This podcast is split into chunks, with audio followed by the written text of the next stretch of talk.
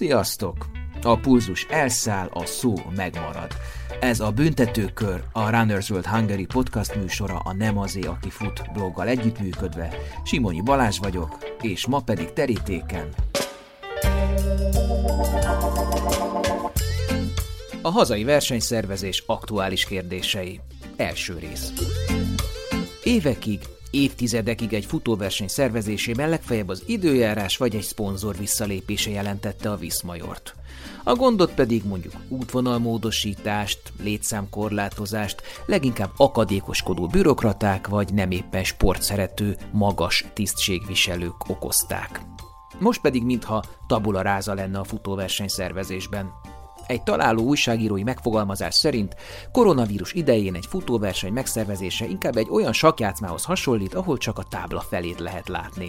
A veszélyhelyzet kihirdetését követően minden rendezvényt, így minden futóversenyt azonnal törölni kellett, sokan emlékszünk erre, sokunknak fáj, az idény első fele tehát ment a kukába. Néhány téli versenyt lehetett csak megrendezni, de mire beindult volna a futószezon, leállt az ország. Utólag nagyon könnyű azt mondani, hogy ekkor ezt kellett volna csinálni, hogy, de nem azt mondták egyből, hogy minden le van zárva, hanem azt mondták, hogy lehet X főig eseményt szervezni, akkor itt mindenki leült, megpróbált újra bútolni, hogy ő hogy férjen ebbe a szabályozásba bele úgy, hogy ne csináljon baj, és akkor utána pedig jött egy következő szigorít. Csak így, így, így azért nagyon nehéz volt erre reagálni, és én azért én azt gondolom, mi például kivárással játszottunk. A szervezők elkezdték áttenni a tavaszi versenyeiket őszre, hogy mentsék a menthetőt.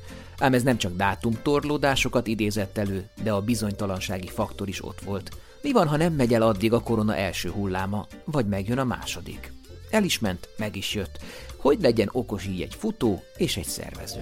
Nem tudtunk, nem tudtunk jó döntéseket hozni, én úgy gondolom. Tehát, hogy, hogy vártunk valamit, de így sodrottunk az árral, figyeltük egymást, mi, mi, mik a reakciói. Ezt az adást már korábban el akartam készíteni, de a koronavírus második hulláma újra kérdésessé tette a rendezvényeket.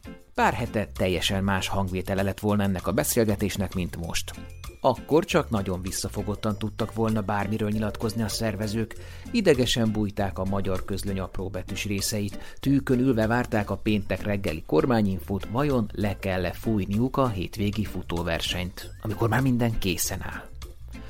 A felvétel idején, tehát október második felében a kérdőjelek kiegyenesedni látszottak, de a bizonytalan helyzetben most is minden ingatag, és ki tudja, hogy mikor hallgatjátok ezt az adást, mi van éppen most. Miért van az, hogy egy verseny, ami éveken keresztül 6-8-10 ezer főbe ment, az most 4-5 ezer főbe megy. Azért, mert az emberek egy része igenis fél, a mai napig nem megy. Ha, ha csak teheti, akkor elkerüli az olyan dolgokat, amik nem kötelezőek. Már pedig egy futóversenyre elmenni, az nem kötelező a dolog, ezt lássuk be. Nekünk nem az a feladatunk, hogy elveket alkossunk meg, nem az a feladatunk, hogy mérlegeljük, hanem egyetlen egy nagyon fontos feladatunk van az, hogy az érvényben levő szabályozást betartsuk. Tudtam olyan döntést hozni, amikor én azt mondtam, hogy én inkább elengedem. Lehet, hogy a, a hatályos jogszabályok megengedik azt, hogy most bizonyos korlátozások mellett meg tudtam volna rendezni egy kisebb versenyt, de azt gondoltam, hogy, hogy ennek most nincs itt a helye. Tehát én, én vagyok, hál' Istennek, ilyen könnyű helyzetben. Hát ezt Muki meg Árpi, hát finoman szólva sem teheti meg. Az online kerekasztal résztvevői régi motorosok ebben a szakmában. A múltban sok száz versenyt rendeztek, a közelmúltban pedig rengeteg tapasztalatot szereztek a Viszmajor kapcsán. De a helyzetről és a jövőről ők is csak reménykedve, tapogatózva tudtak nyilatkozni, pedig állítólag Magyarország nem csak 10 millió politikus, futballszakértő és futóedző országa, hanem 10 millió virológusé is. A running industry, ezt én 10 éve hallottam egy konferencián, először running industry, ez a világnak egy elképesztő nagy üzletága. És ebben minden benne van, az eseményszervezés, a cipő, futócipő, gyártás és forgalmazás, benne vannak az edzéstartások, megjelentek a futótáborok. Vendégeim szerint az amatőr futás elsősorban szerelem, másodszorban viszont üzlet. A kettő együtt pedig kábítószer, mind a szervezőnek, mind a futónak. Én függő vagyok, tehát versenyfüggő vagyok, mert én azt az érzést baromira szeretem, és nem akarom elengedni, én szeretem ezt a szakmát csinálni, és számomra örömet okoz. Futnak, versenyeznek, szerveznek, így abban a csiki-csuki helyzetben próbálnak megfelelni maguknak és a futóknak, amit már Karinti is megfogalmazott. Azt álmodtam, hogy két macska voltam és játszottam egymással. Nyilván profit orientáltak, ugyanakkor elsődlegesen futóbarátok. Ez adja a sportolói integritás és biznisz egészséges kapcsolatát. Bérces Edith mondta egyszer, hogy a kihívás, mint érték, nem olyan régóta létező pozitív fogalom. Az ülő életmódot élő körében kiteljesedett egy éjség a kalandra és a teljesítésre. Ebből az életérzésből is eredeztethető a futás hatalmas térnyerése az elmúlt évtizedekben. De úgy tűnik, hogy a 10 kilométer, a félmaraton vagy éppen a maraton a szabadidő futóknak már túl könnyen elérhető cél. Úgyhogy sokan ultráznak is. Meghívottjaim mindezeket az igényeket egyszerre elégítik ki. Négyen lefedik a futóverseny rendezés összes szegmensét, a nagy irodától a párfős cégig, az ösvénytől az országútig, a rövidebb távoktól a hosszú távig, és mindezeknek a szabad kombinációit. Mindannyian szerveznek terepversenyt, sőt, mindannyian szerveznek ultrát is, és egy kivétellel aszfaltost is. Mindannyian voltak kis halak, és lettek nagy vagy közepes halak. A legnagyobb és legnépesebb versenyeket szervezik. Ez tényeken és számokon alapul. Az, hogy mondjuk a legnépszerűbbek is ezek a versenyek, nos, ez nézőpont kérdése. Az interjú alapján merem remélni, hogy sok más, kisebb szervező nevében is szólnak majd. Mondhatnám azt is, hogy a Gorbacsovi jelszavak hiteles képviselői ők.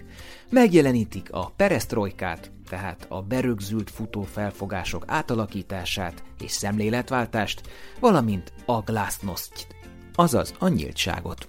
Miért nincs az, hogy van választási lehetősége a futónak, hogy elveszi a poharat, vagy azt mondja, hogy nekem van 21 másodpercem, vagy 12, vagy 5, vagy tök mindegy, én oda lépek a csaphoz, megnyitom, megtöltöm a saját kulacsomat, elzárom, tovább megyek. Tehát miért, nem, miért, nem, miért, nem, miért nincs bármiféle elmozdulás? Én azt láttam, ez egy merev rendszer, ami nem képes változni. Szerintem gáz, hogy mi nem megyünk el ebbe az irányba, és meg kell várjuk majd azt a pontot, amíg azt fogja mondani nekünk a magyar állam, hogy mostantól nincs műanyag pohár. És akkor azt fogjuk csinálni, hogy majd adunk papírpoharat, de lássuk be, ettől még ugyanolyan szemetet fogunk termelni. Tehát szerintem ez pont egy olyan dolog, hogy ha mi azt mondanánk kollektívan, hogy már pedig gyerekek, ez mától így megy és kész, és azért megy így, mert ezt mi fölvállaljuk és megoldjuk, ennek kurva pozitív üzenete lenne. De ehhez tényleg föl kell vállalni, és benne van egyébként tény és való, lehet, hogy lesznek nehézségek, de egyébként, ha ezt kommunikáljuk, ugyanúgy, hogy megszokták, hogy hozzon magával a maszkot a zsebébe, a rajzónába, ahol tud belépni, háromszor leírom és kírom, hogy szokd meg, hogy itt van a softcap, vedd meg, és mától ezzel tudsz frissíteni. Én is szívinfarktus kapok, amikor Londonban a izoitalt féliteres lukozét palaszkokba adják, és utána ott iszol belőle fél decit, egy decit és eldobod. Erre jelenleg nincs jobb technológia bizonyos méret fölött, és lehet minket piszkálni, mondani, aki tud jobb megoldást, azt várjuk, úgyhogy ez azt gondolom egy darabig még marad. Itt lesz velünk Kocsis Árpád, a Budapest Sportiroda egyik ügyvezetője és versenyigazgatója, a futóverseny szervezés Szörényi Leventéje, akinek nemzetközi tapasztalata is hatalmas, hisz nem csak futóként, de hivatalból, szakmai ártalomból is látogat külföldi városmaratonokat. Sőt, 8 évig az AIMS, tehát a Maratoni és utcai futóversenyek nemzetközi szövetségének vezetőségét is erősítette. Hozzátartozik az őszi budapesti félmaraton, a Balaton szupermaraton, a kékes csúcsfutás, öböl átúszás és még sok más verseny. De kiváltképpen a Budapest maraton és a Vivi Csitta, amik a maguk 30 ezeres számával például a 70 milliós Németországban is ott lennének a 4-5 legnagyobb esemény között. Nem tudom rájönni az agyamat. Tehát én valahol megyek, ott én versenyt látok. Belenézek egy útba, ott látom a rajtegyenest. Belenézek egy egy, egy folyóba, ott látom az átúszást, vagy a, akármit. Ez egy, ez egy borzalmas dolog. Én ezzel küzdködöm tíz éve, bocsánat az őszinte, hogy a személyes hangért, hogy egyszerűen megállítsa az agyamat, hogy nem. Jelen lesz a sportág nagy és színes egyénisége, ezt értsük szó szerint és áttételesen is, Zelcsényi Miklós Muki, akivel már hallhattatok egy életút interjút a büntető körben 2019 nyarán. Muki volt londiner, amatőr boxoló és fallabdázó, és sokáig balatoni kocsma hálózatot üzemeltetett, amíg személyes érdeklődése nem fordította az aktív sportolás majd a versenyszervezés felé. Többszörös maratonista és Ironman, üzletember, vendéglátós, futóbolt tulajdonos, aki sok ezres jól marketingelt és szponzorok által kedvelt versenyek igazgatója. Nitrán, Balatonment triatlonok, csak hogy párat említsek a portfólióból, és saját bevallása szerint egy levendula mezőn értette meg mi az ultrafutás, ehhez kellett pár futó, aki épp ott gugolt és fosott, így már érthető, hogy miért ő a gazdája az Ultra Balaton és az Ultra Tiszató versenyeknek. Nemrég két súlyos betegségen is átesett, így őszintén örül, hogy nem neveztek el még róla emlékszakaszt valamelyik futóversenyen ahány verseny, annyiféle deal és annyiféle méret, tehát nincsenek bevett sablonok, és az azt jelenti, hogy egy vidéki kisversenynél lehet, hogy egy szponzor 50 ezer forint értékbe ad egy ajándékcsomagot, és azért lesz névadó szponzor, viszont vannak olyan versenyek, ahol adott esetben súlyos milliók vagy akár 10 milliós összegek is lehetnek. Itt lesz velünk egy megkerülhetetlen alak, sőt a terepfutók meg is lincselnének, ha Csanya kimaradna. A honi terepfutás egyik emblematikus figurája, a versenyszabályzatok vaskancellárja, az ormok Napóleonja, a Staffok Zuckerbergje. A polgári nevét jótékony homály fedi. Főállású versenyszervező, akinek fontos, hogy zöldek legyenek a rendezvényei minimális környezetterheléssel. Influencer és tán emiatt is megosztó személyiség. Viselkedése és megnyilvánulásai, stílusa két tábort kreálnak, a szeret és a nem szeret tábort. A koronavírus első hulláma idején kapott hideg-meleget a versenylemondással kapcsolatos ügyfélkezelésért. Erről is beszélgettünk vele nemrég a blogon a szervezni vagy nem szervezni posztban, de fontos tudni róla, hogy ő volt az első büntetőkör vendége. Érdemes azt a két életinterjút is meghallgatni. Vértes, mecsek, bőrzsöny, mátra, és már csak az UTH van hátra, hogyha a versenyeiből szemezgetek ha te ultrafutó vagy és ultraversenyt szervezet, teljesen másképp állnak hozzád a, a, a részvevőid, mint hogyha egy, egy olyan, olyan ember lennél, aki soha az életben nem futott, talán még maraton sem. Azonosítani tudják a versenyt a versenyszervezővel. Vagy egy ilyen ember az önmagának a vagy a versenyének, a rendezvényének a cégére. Tehát, hogy egy futóverseny szervező az már bocsánat, de nem lehet egy elhízott ember, mert, mert akkor egy rossz cégért lóg a bejárati ajtó fölött. És a futóverseny szervezői kvartett baritonja, a Sexardi Stevie Wonder, a kísérők Diego Simeonéja, azaz Márkus István öcsi is tiszteletét teszi az adásban. Bocsánatos bűne, hogy Milán Drucker tud autót vezetni napokon át, valamint a családi faipari tradíciókat folytatja. És mivel a körfűrész nem vitte le bokából a lábait, tucat évvel ezelőtt mocorogni kezdett benne a futólélek.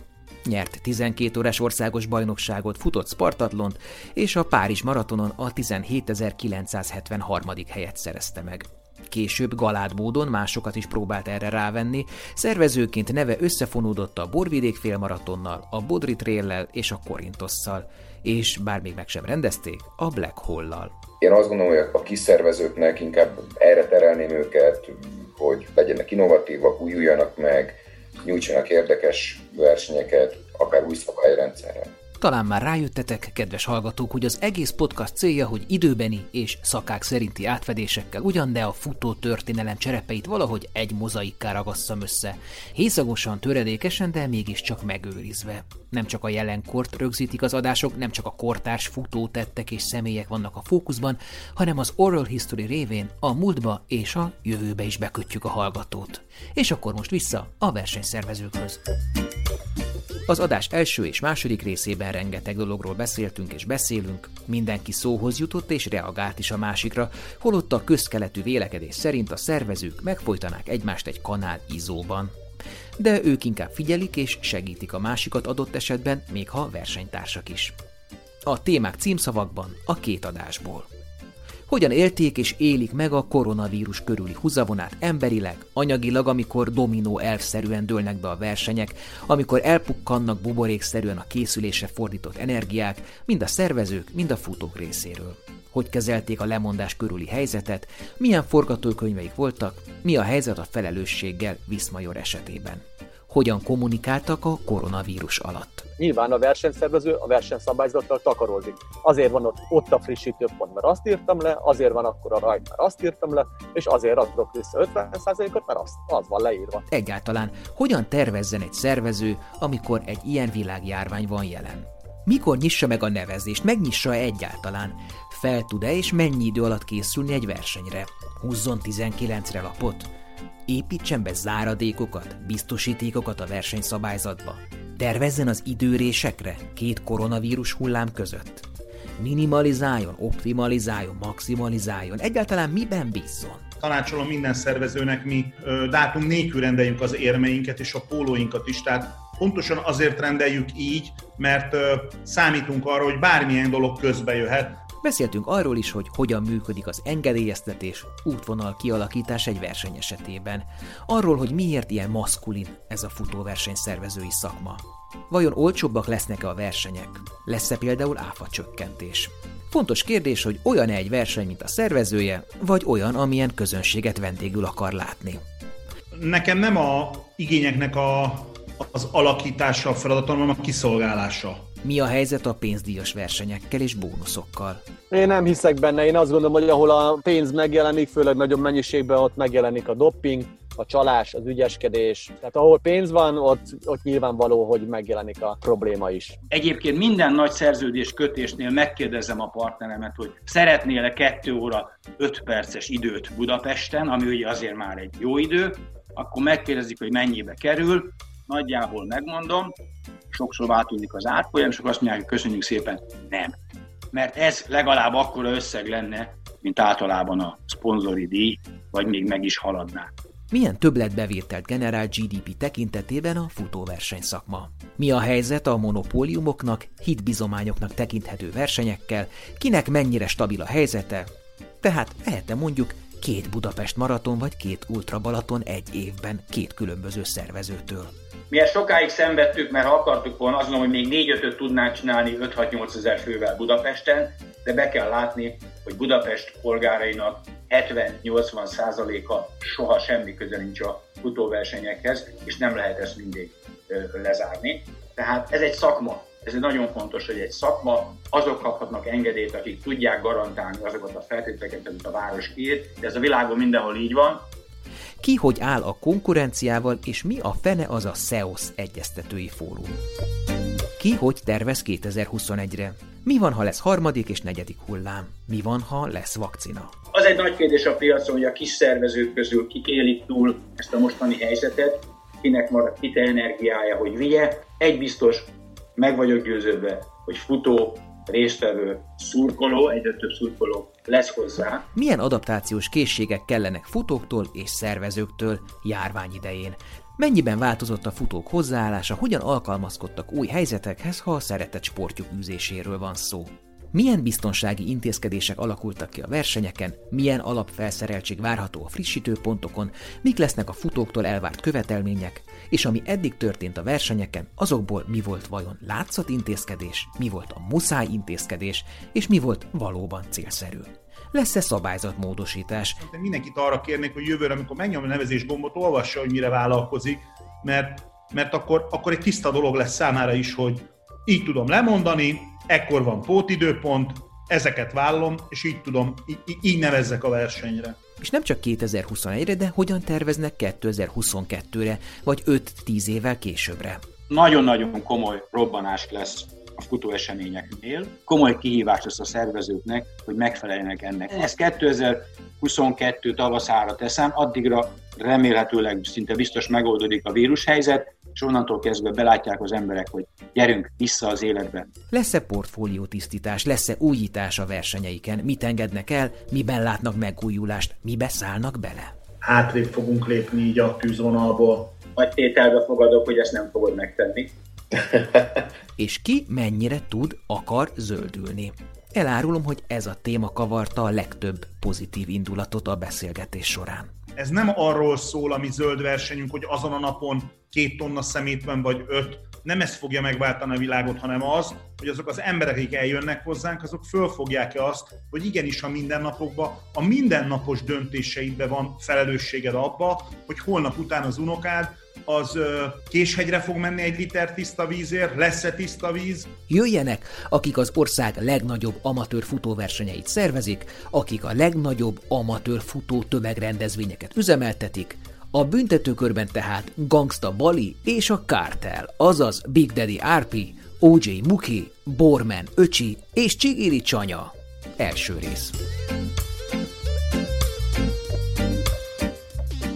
Ti szoktatok így négyesben találkozni? Tehát van ilyen versenyszervezői fórum, amiben mindenféle típusú versenyszervező bele tartozik? Mi hárman szoktunk, mert a Csanya, az Árti és én, mi tagok vagyunk, most azt hirtelen, hirtelen nem tudom, az öcsi is, de... Már hogy tag vagyok. Szuper. Az nem elnökségi tag, azért aztán a meetingen nincs ott. Igen, viszont ö, nekünk van egy elnökségünk, amiben ilyen, ez a szabadidős sportesemény szervezők ö, ö, ö, szövetsége, és gyakorlatilag ö, mi azért ilyen két-három hetenként szoktunk az online térbe találkozni, tehát ö, nekünk ez a, ez a forma ez nem ismeretlen. És ö, ott általában milyen témákról van szó, ilyen praktikumról, vagy ilyen nagy filozófikus kérdésekről? Kicsit lássunk bele ebbe. Ott magának a SEOS működése például, hogy most nem tudom, tudjátok-e, hogy ilyen futópályák elbírálásába veszünk részt, és akkor nyilván e-mailben megkapjuk a, a, a terveket a városoktól, hogy hol szeretnének futópályát csinálni, rekordtános futópályát, és akkor utána meg online elnökségi ülés keretében megvitatjuk, hogy melyik pályázat volt jó, rossz, miért volt jó, miért volt rossz, melyiket lehet elfogadni, melyiket kell visszadobni, hogy áll ez az egész sztori, meg ugye elkezdtük ezt a, tehát a nevezési diáfa csökkentésről, és ilyen online konferenciák voltak. Úgyhogy mi igen, mert mi már csináltunk ilyet, és teljesen jól működik egyébként. Bocsi, ti vetitek föl azt, hogy legyen áfacsökkentés? Vagy, vagy, vagy van már ilyen törvénytervezet, és csak véleményezitek? A fölvetést azt mi készítettük el, készítettünk hozzá egy anyagot, ami alátámasztja azt, hogy ez miért lenne jó a nevezőknek, miért lenne jó magának összességében a szabadidős sportnak, és hogy miért lenne jó ez az államnak is, mert ez egy nagyon fontos szereplő, hogy nekik számát, számukra is megtaláljuk azt a dolgot, hogy ez miért lenne kedvező. Ez az anyagot egyébként ez elkészült, és ez hát az elbírálása természetesen most folyamatban van, de nagyon bízunk benne, hogy előbb-utóbb erre valamilyen választ vagy előrelépés lesz majd ebbe a dologba. Tehát nem a jó pofáskodásról szól, hanem inkább egy kicsit olyan, amikor a szakmának egy, egy része összeül, meg egyeztetni, és olyan témák merülnek föl, ami azt gondolom, hogy összességében mind a futóversenyeket, mind pedig a szabadős sportot egy kicsit előre tudja mozdítani.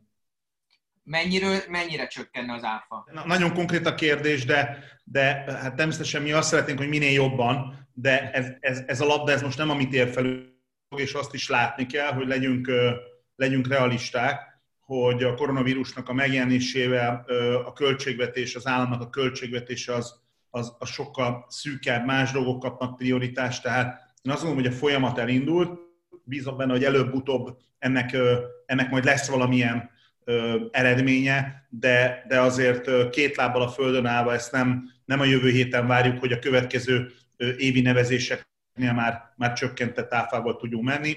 Reméljük, hogy majd a döntéshozók mérlegelik, megnézik ezt az anyagot, és, és előbb-utóbb ebbe azért mi hiszünk abba, hogy, hogy ez nem egy fölöslegesen elkészített anyag volt, hanem, hanem igenis csökkenni fog az áfa, mert ez, mert ez, ez szerintem nem csak nekünk, hanem főleg a sportolóknak az érdeke. Hát a könyvkiadóknak már sikerült, ugye 5% a könyváfa, meg mit talán a sertéshúsnak is már 5%, úgyhogy... Igen, igen. Szállásnál is csökkent, én úgy tudom, a, a, szá, a hotelszállásoknál is. Ahhoz vezetett, nem az árak csökkenéséhez vezetett, hanem egy csomó plusz bejelentett alkalmazott jelent meg a, a szállodaiparba. Tehát, hogy nyilván az, azt a pénzt, amit megsporoltak az áfán, azt, azt beforgatták TB-be.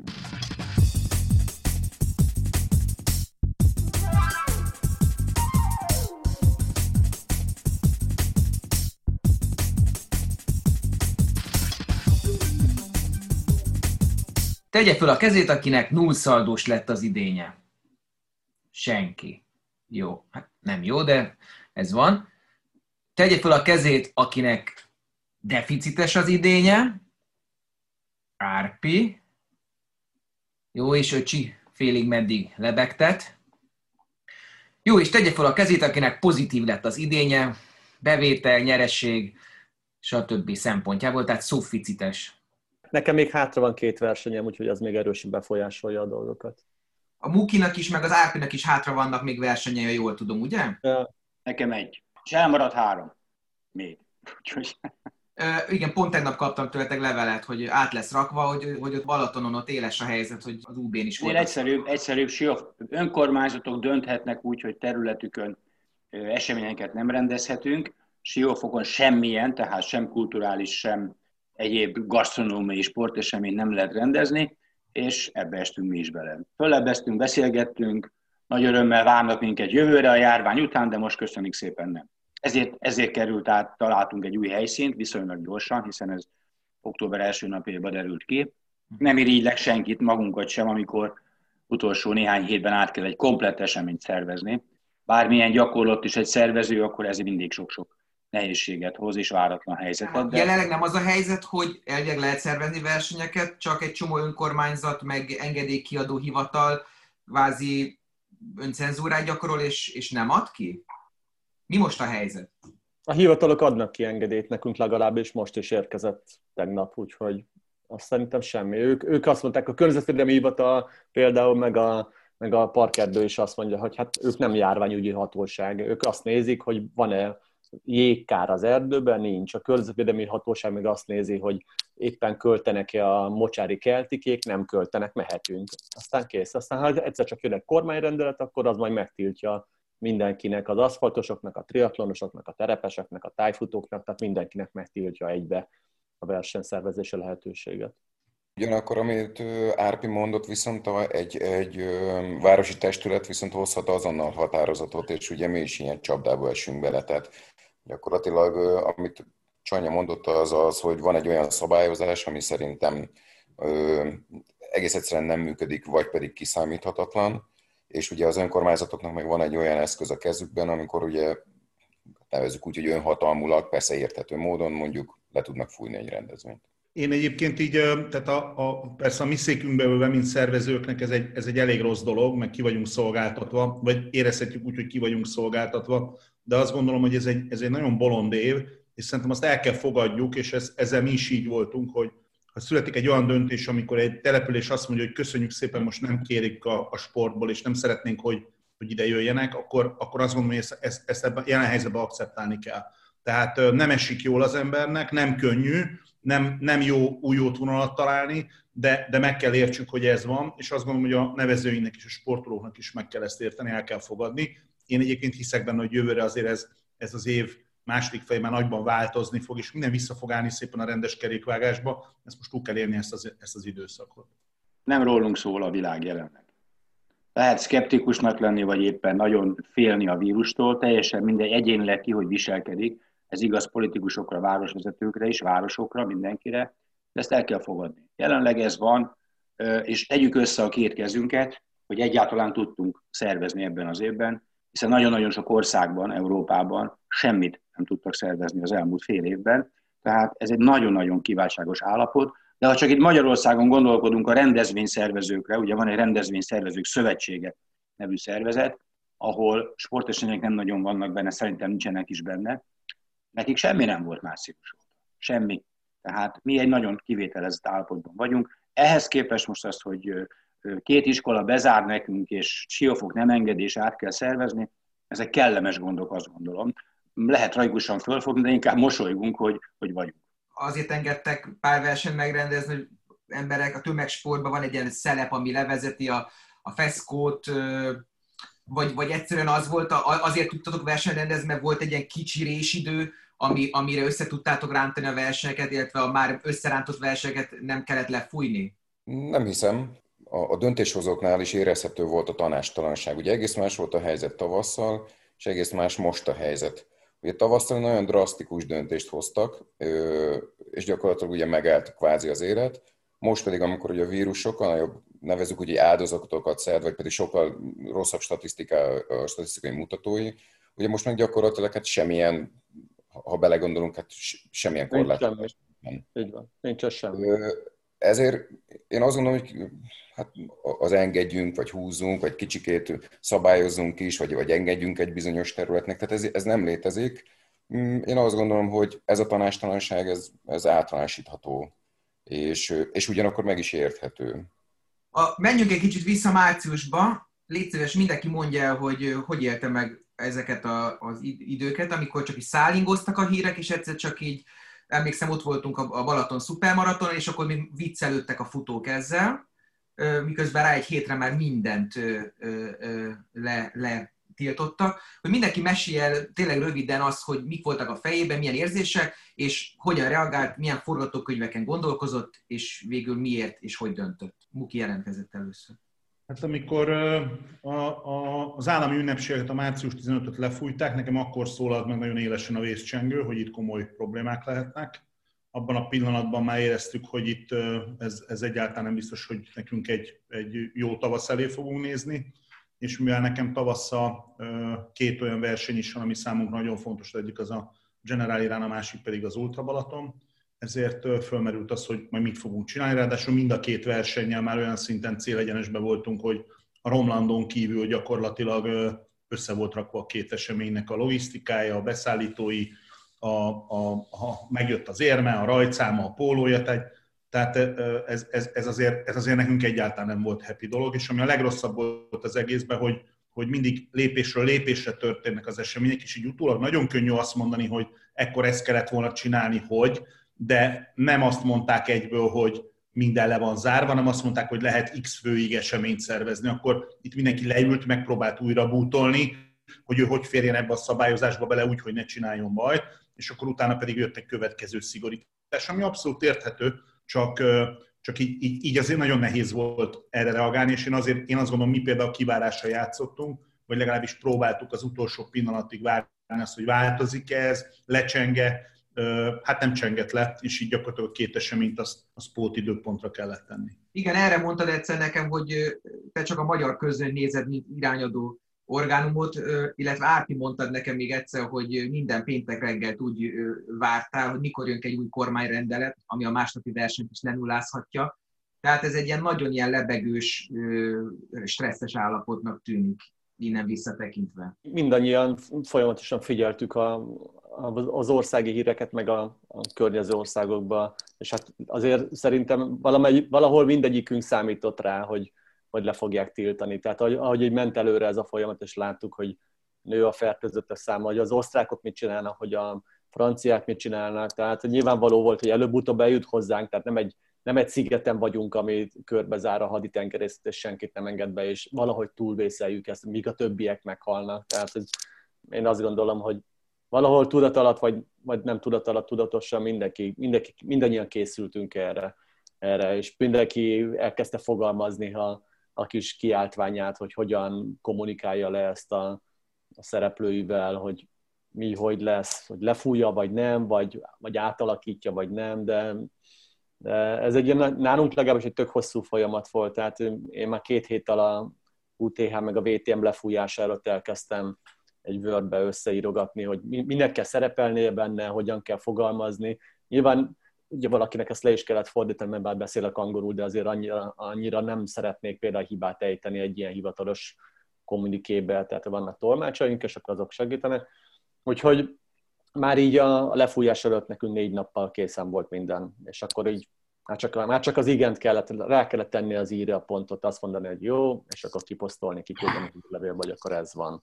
Úgyhogy szerintem mindenkinek kell hosszas készülődés vártuk az információkat, vagy amit Árpi is, hogy igen, pénteken egy kicsikét úgy oda szegeződtünk a, a, a, az operatív törzsnek a, a közendője elé, viszont nem tudtunk, nem tudtunk jó döntéseket hozni, én, úgy gondolom. Tehát, hogy, hogy vártunk valamit, de, de így sodrottunk az árral, figyeltük egymást, mik, mik a reakciói.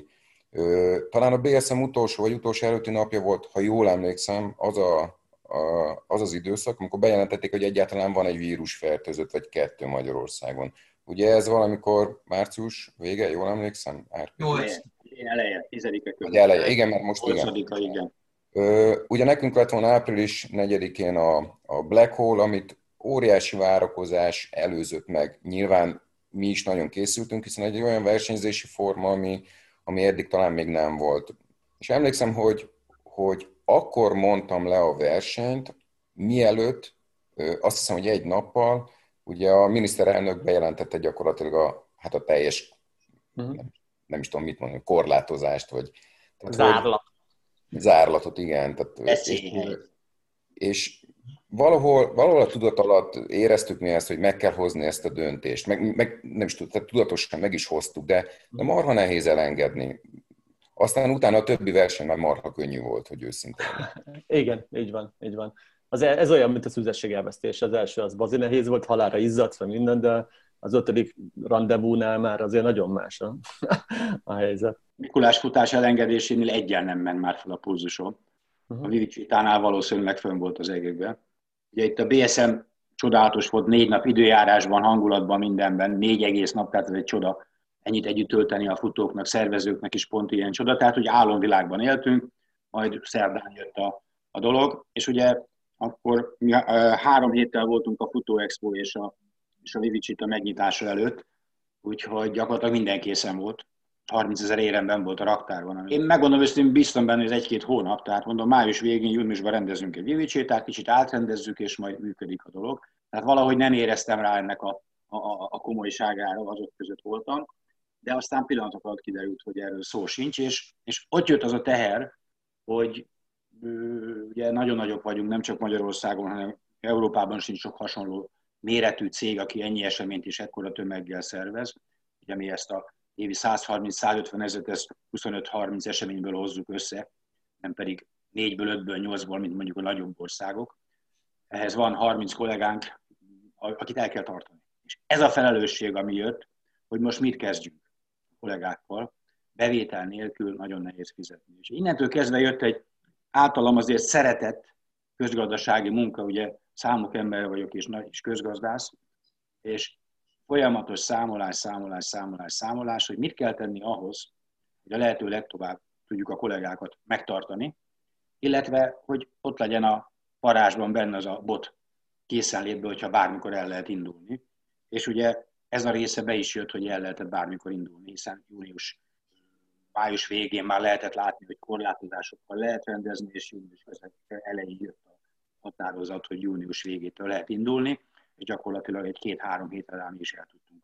Az, azon el tudtunk volna azon a hétvégén, de kicsit kivártunk, hogy mi lesz itt, és el tudtunk indulni. Tehát ez a kettős feladat volt, egyrészt ugye a kármentés, a fenntartás, és maga az, hogy, hogy mi lesz, hogyha, ha lehet csinálni, és lehet a, a Muki és az RP egy viszonylag nagy irodát visz, tehát sok alkalmazottja van, míg Csanya és Öcsi, hát mondjuk hogy családi vállalkozásba vagy ilyen minimálba csinálja. Azért két nézőpont nyilván különbözik, de hogy egy kicsit beszéljünk erről, hogy, hogy meddig terjed a, a, a szervező felelőssége, hol van az inger küszöbe, a lelkiismeret mikor feszül neki a, a szabályozásnak, hol, hol, hol kell elgondolkodni azon, hogy egy verseny megrendezhető-e, és mikor feszül ennek neki az, hogy, hogy elfogadható az, hogy megrendezzük, miközben mások nem tudják megrendezni. Egy kicsit ezekről az érzésekről. Mukip, tessék. Én azt gondolom, hogy szerintem nekünk szervezőknek ebben nagyon nagy a felelősségünk, viszont a felelősség mellett én én szeretném azt kihangsúlyozni, hogy mi nem virológusok vagyunk, és nem döntéshozók. Nekünk nem az a feladatunk, hogy elveket alkossunk meg, nem az a feladatunk, hogy mérlegeljük, hanem egyetlen egy nagyon fontos feladatunk van, az, hogy az érvényben levő szabályozást betartsuk. Nem értünk a vírushoz, nem tudjuk, hogy hogy terjed, nem tudjuk, tehát szájhagyomány alapján azt gondolom, hogy Magyarországon most van 10 millió virológus, aki mindenki mindent tud erről a dologról, de én, én nem sorolom magamat közéjük, és én azt gondolom, hogy nekem egy dolgom van, az viszont nagyon fontos feladatom, hogy azt a szabályt, amit ilyenkor mondanak, azt betartsam. És én ezért ö, ö, ö, először én is kapkodva néztem a médiát, ki mit mond, ki mit nyilatkozik, mit nyilatkozik ez az ember, mit nyilatkozik egy kormánytag mondjuk az Indexnek, vagy, vagy az Origónak, de eljutottam arra a pontra, hogy rájöttem, hogy nekem egy feladatom van, a magyar közlönt kell nézni, azt értelmeznem kell, föl kell fogjam, és ami abban le van írva, azt szerint kell cselekedjek. És ezen belül a folyamat az úgy nézett ki, hogy, és ezt nyugodtan szerintem mondhatom a többiek nevébe is, hogy mi sötétben tapogatóztunk, mert a közlöny az nem a sportszervezőkre lett alapvetően írva, tehát mi próbáltunk köröket futni, operatív törzshöz írtunk levelet, mi a teendő, mit kell csinálni, aztán hál' Istennek, hogy amikor a föloldás elérkezett, mert amikor bejelentették azt, hogy stop van, nem kell gondolkozni. Tehát az egyetlen egy dolog volt, törölni kellett mindent és kész. Viszont amikor bejelentették, hogy újra lehet, az a, hál' Istennek, hogy az a, az a közlöny már azért aránylag jobban fogalmazott, és így lehetett érezni, hogy mi az, amit meg lehet tartani, és mi az, amit nem. És nekünk hál' Istennek ebből nem volt ezt követőleg semmiféle problémánk és gondunk. Tehát se a kontaktkutatás nem mutattak ki azt, hogy bármelyik versenyünk utána gócpontként szerepelt volna. Az tény is való, hogy betartottuk a szabályokat, és szerintem minden szervező próbálta a lehető legtöbb biztonsági intézkedést megtenni, tehát ennek, ennek függvényében mentünk tovább. Nagyon örülök, hogy nem vagyok olyan helyzetben, mint, a, mint, mint Árpi és Muki, hogy, hogy egy ekkora cég működését gyakorlatilag a, a meglévő állománynak pillanatok alatt fel tudja emészteni. Tehát ez, ez, egy, ez egy óriási kockázat. Én nagyon örülök, hogy nekem nem kellett ilyen intézkedéseket, vagy ilyen számolásokat ö, megtennem. Ugyanakkor én voltam olyan helyzetben, hogy, hogy tudjak egyéni döntést hozni. És amikor egyéni felelősségről beszélünk, akkor én tudtam olyan döntést hozni, egy vagy illetve két verseny kapcsán, amikor én azt mondtam, hogy én inkább elengedem. Lehet, hogy a, a hatályos jogszabályok megengedik azt, hogy most bizonyos korlátozások mellett meg tudtam volna rendezni egy kisebb versenyt, de azt gondoltam, hogy, hogy ennek most nincs itt a helye. És én ezzel most nem magamat szeretném bárki fölé, mellé, alá, vagy nem tudom hova pozícionálni. Egyszerűen tudtam élni ezzel a lehetőséggel, mert ahogy említetted a bevezetőnél, vagy a kérdésnél, hogy nekem ez egy sokkal inkább mellékállás, vagy sokkal inkább ez egy, nem is tudom, játszótér. Tehát e, ez, ez nekem nem a megélhetésem.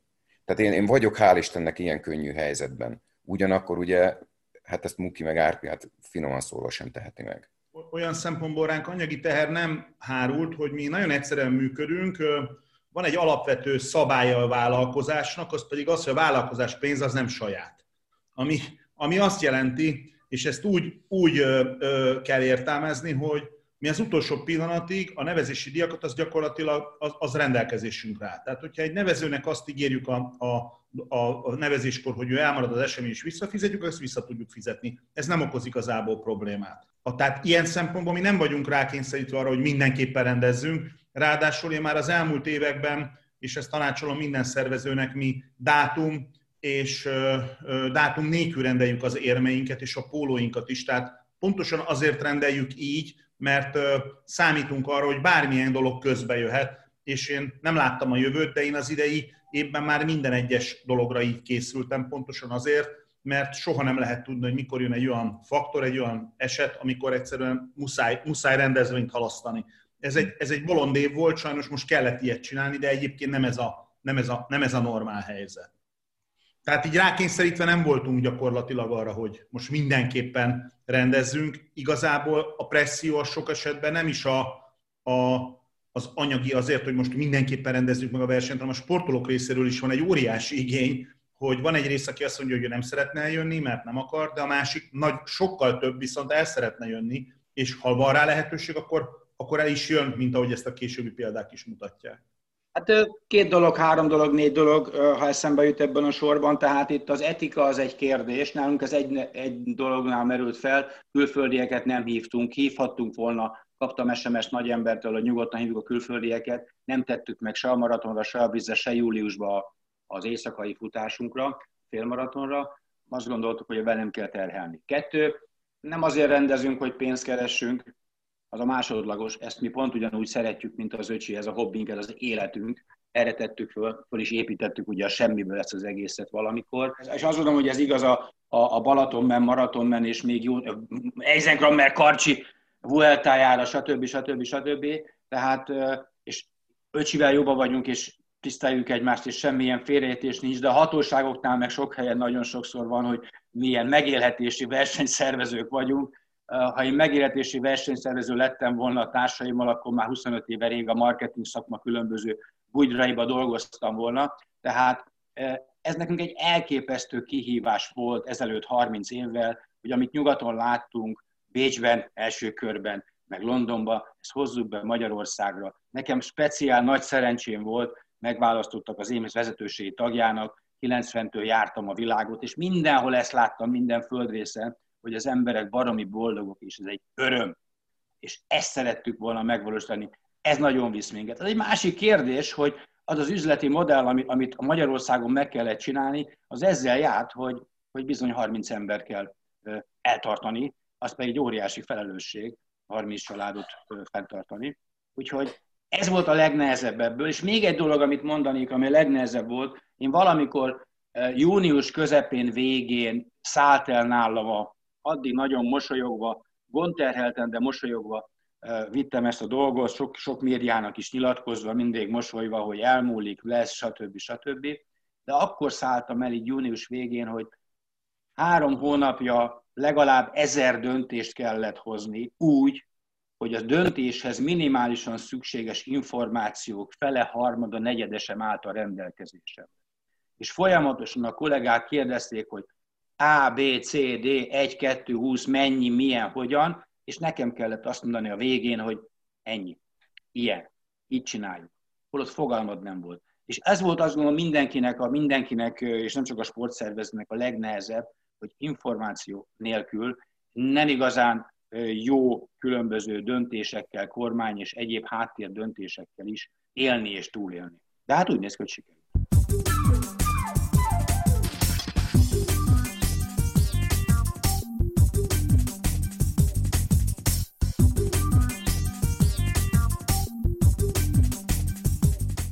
Szervezők is sportemberek, és, és nyilvánvaló, hogy a hobbiuk miatt szerveznek versenyeket, de azért azt tegyük már tisztába, hogy kinek származik ebből a megélhetése. Kizárólag abból tartja el magát? Úgy kérdezed, vagy részben? Mert részben én is, szerintem részben mindannyian, csak az a kérdés, hogy mennyi részben. Hát erre én most nem tudok számszerűleg válaszolni, de úgy mondjuk körülbelül 30% a, a, a teljes bevételemnek a verseny.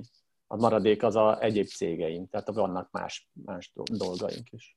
Megtetitek, hogy nem válaszoltok, csak ez mindenkit érdekel. Ja, hát ez nem, ez nem titok, hát a BSC ebből él, ebből is alapvetően. Igen. Tehát most, hogy tulajdonosoknak mi milyen egyéb vállalkozása van, ez senkinek semmi köze, azt gondolom. Abszolút ebből, ebből, ebből, ebből, ebből, de ez egy teljesen jól működő modell, tehát ebben semmi probléma az égvilágon. Azt gondolom, hogy meg lehet kérdezni a London maratont, vagy a New York maratont, vagy a Bécsi, Bécsi barátainkat. Ez így működik. A running industry, ezt én tíz éve hallottam egy konferencián, először Running Industry, ez a világnak egy elképesztő nagy üzletága. És ebben minden benne van, az eseményszervezés, a cipő, futócipő, gyártás és forgalmazás, és benne vannak az edzéstartások. Nagy örömmel veszem Magyarországon, hogy egy-két, néhány éve ez is megjelent. Mi már 20 éve találkoztunk Göteborgban egy holland emberrel, aki online edzéseket tartott, és 500 embernek tartott online edzést, így néztünk, hogy mi van, ilyet lehet csinálni. Megjelentek a futótáborok. Aki nem tudja, a Poltergátnak a legnagyobb üzleti bevétele ma már, 50 éves körül, körül van ugye a Polterget, a volt világcsúcstartó, hogy Kenyába gazdag angol félmaraton futóknak, 5-6 órás futóknak edzőtábor tart. Nem ő személyesen, mindenféle emberei vannak, akik csak 2-8-at tudtak futni, de már 40 évesek, és az emberek mennek Kenyába a Polterget táborába. Tehát ez a piaci igény, a futás, running industry ott van, és ennek ezerféle ága van. Ugye e, sokan emlékeznek biztos, hogy a Spuri magazint 1995-ben nyomtuk ki. A világ legveszteségesebb magazinja volt, de amikor azt láttuk egy konferencián, hogy még Törökországban is van futómagazin, Magyarországon meg nincs, akkor azt mondtuk, hogy legyen. Hogy ezt hogy, hogy finanszíroztuk, az egy, az egy másik kérdés közgazdaság egyetem első évfaja már rögtön mindenki azt volt, hogy be kell zárni a Spuri futómagazin, mert semmi értelme nincs anyagilag, de kellett, kellett a lelkünknek minden másfél hónapban, hogy megjelent frissen, ropogósan. Tehát én nagyon örülök, hogy Magyarország eljutott oda a lusta kövér beteg országból, hogy itt gyakorlatilag sok-sok százezer ember rendszeresen mozog, ezeknek igénye van, kimegy a piacra, ki kell szolgálni. Hogy ezt, ahogy a nagyvilágban csinálják, hogy totál üzleti alapon, félig üzleti alapon, baráti alapon, beszéljünk a Posztobányi Zoliékról, ugye, ami elképesztő a szelidító futás szervezői, hogy olyan alapon csinálják, ez mind nem számít. Ami piaci igény van, azt kell elégíteni. Adtam föl múltkor egy hirdetést, egy álláshirdetést, és aztán rájöttem, hogy nem jól adtam föl, mert mi nem, én nem, mi nem állást hirdetünk, mi egy életformát. Tehát a, a, ezt, aki, aki, aki, aki úgy érzi, hogy ez csak üzleti alapon történik, az, az, az, az borzasztó rosszul látja ezt az egész képet.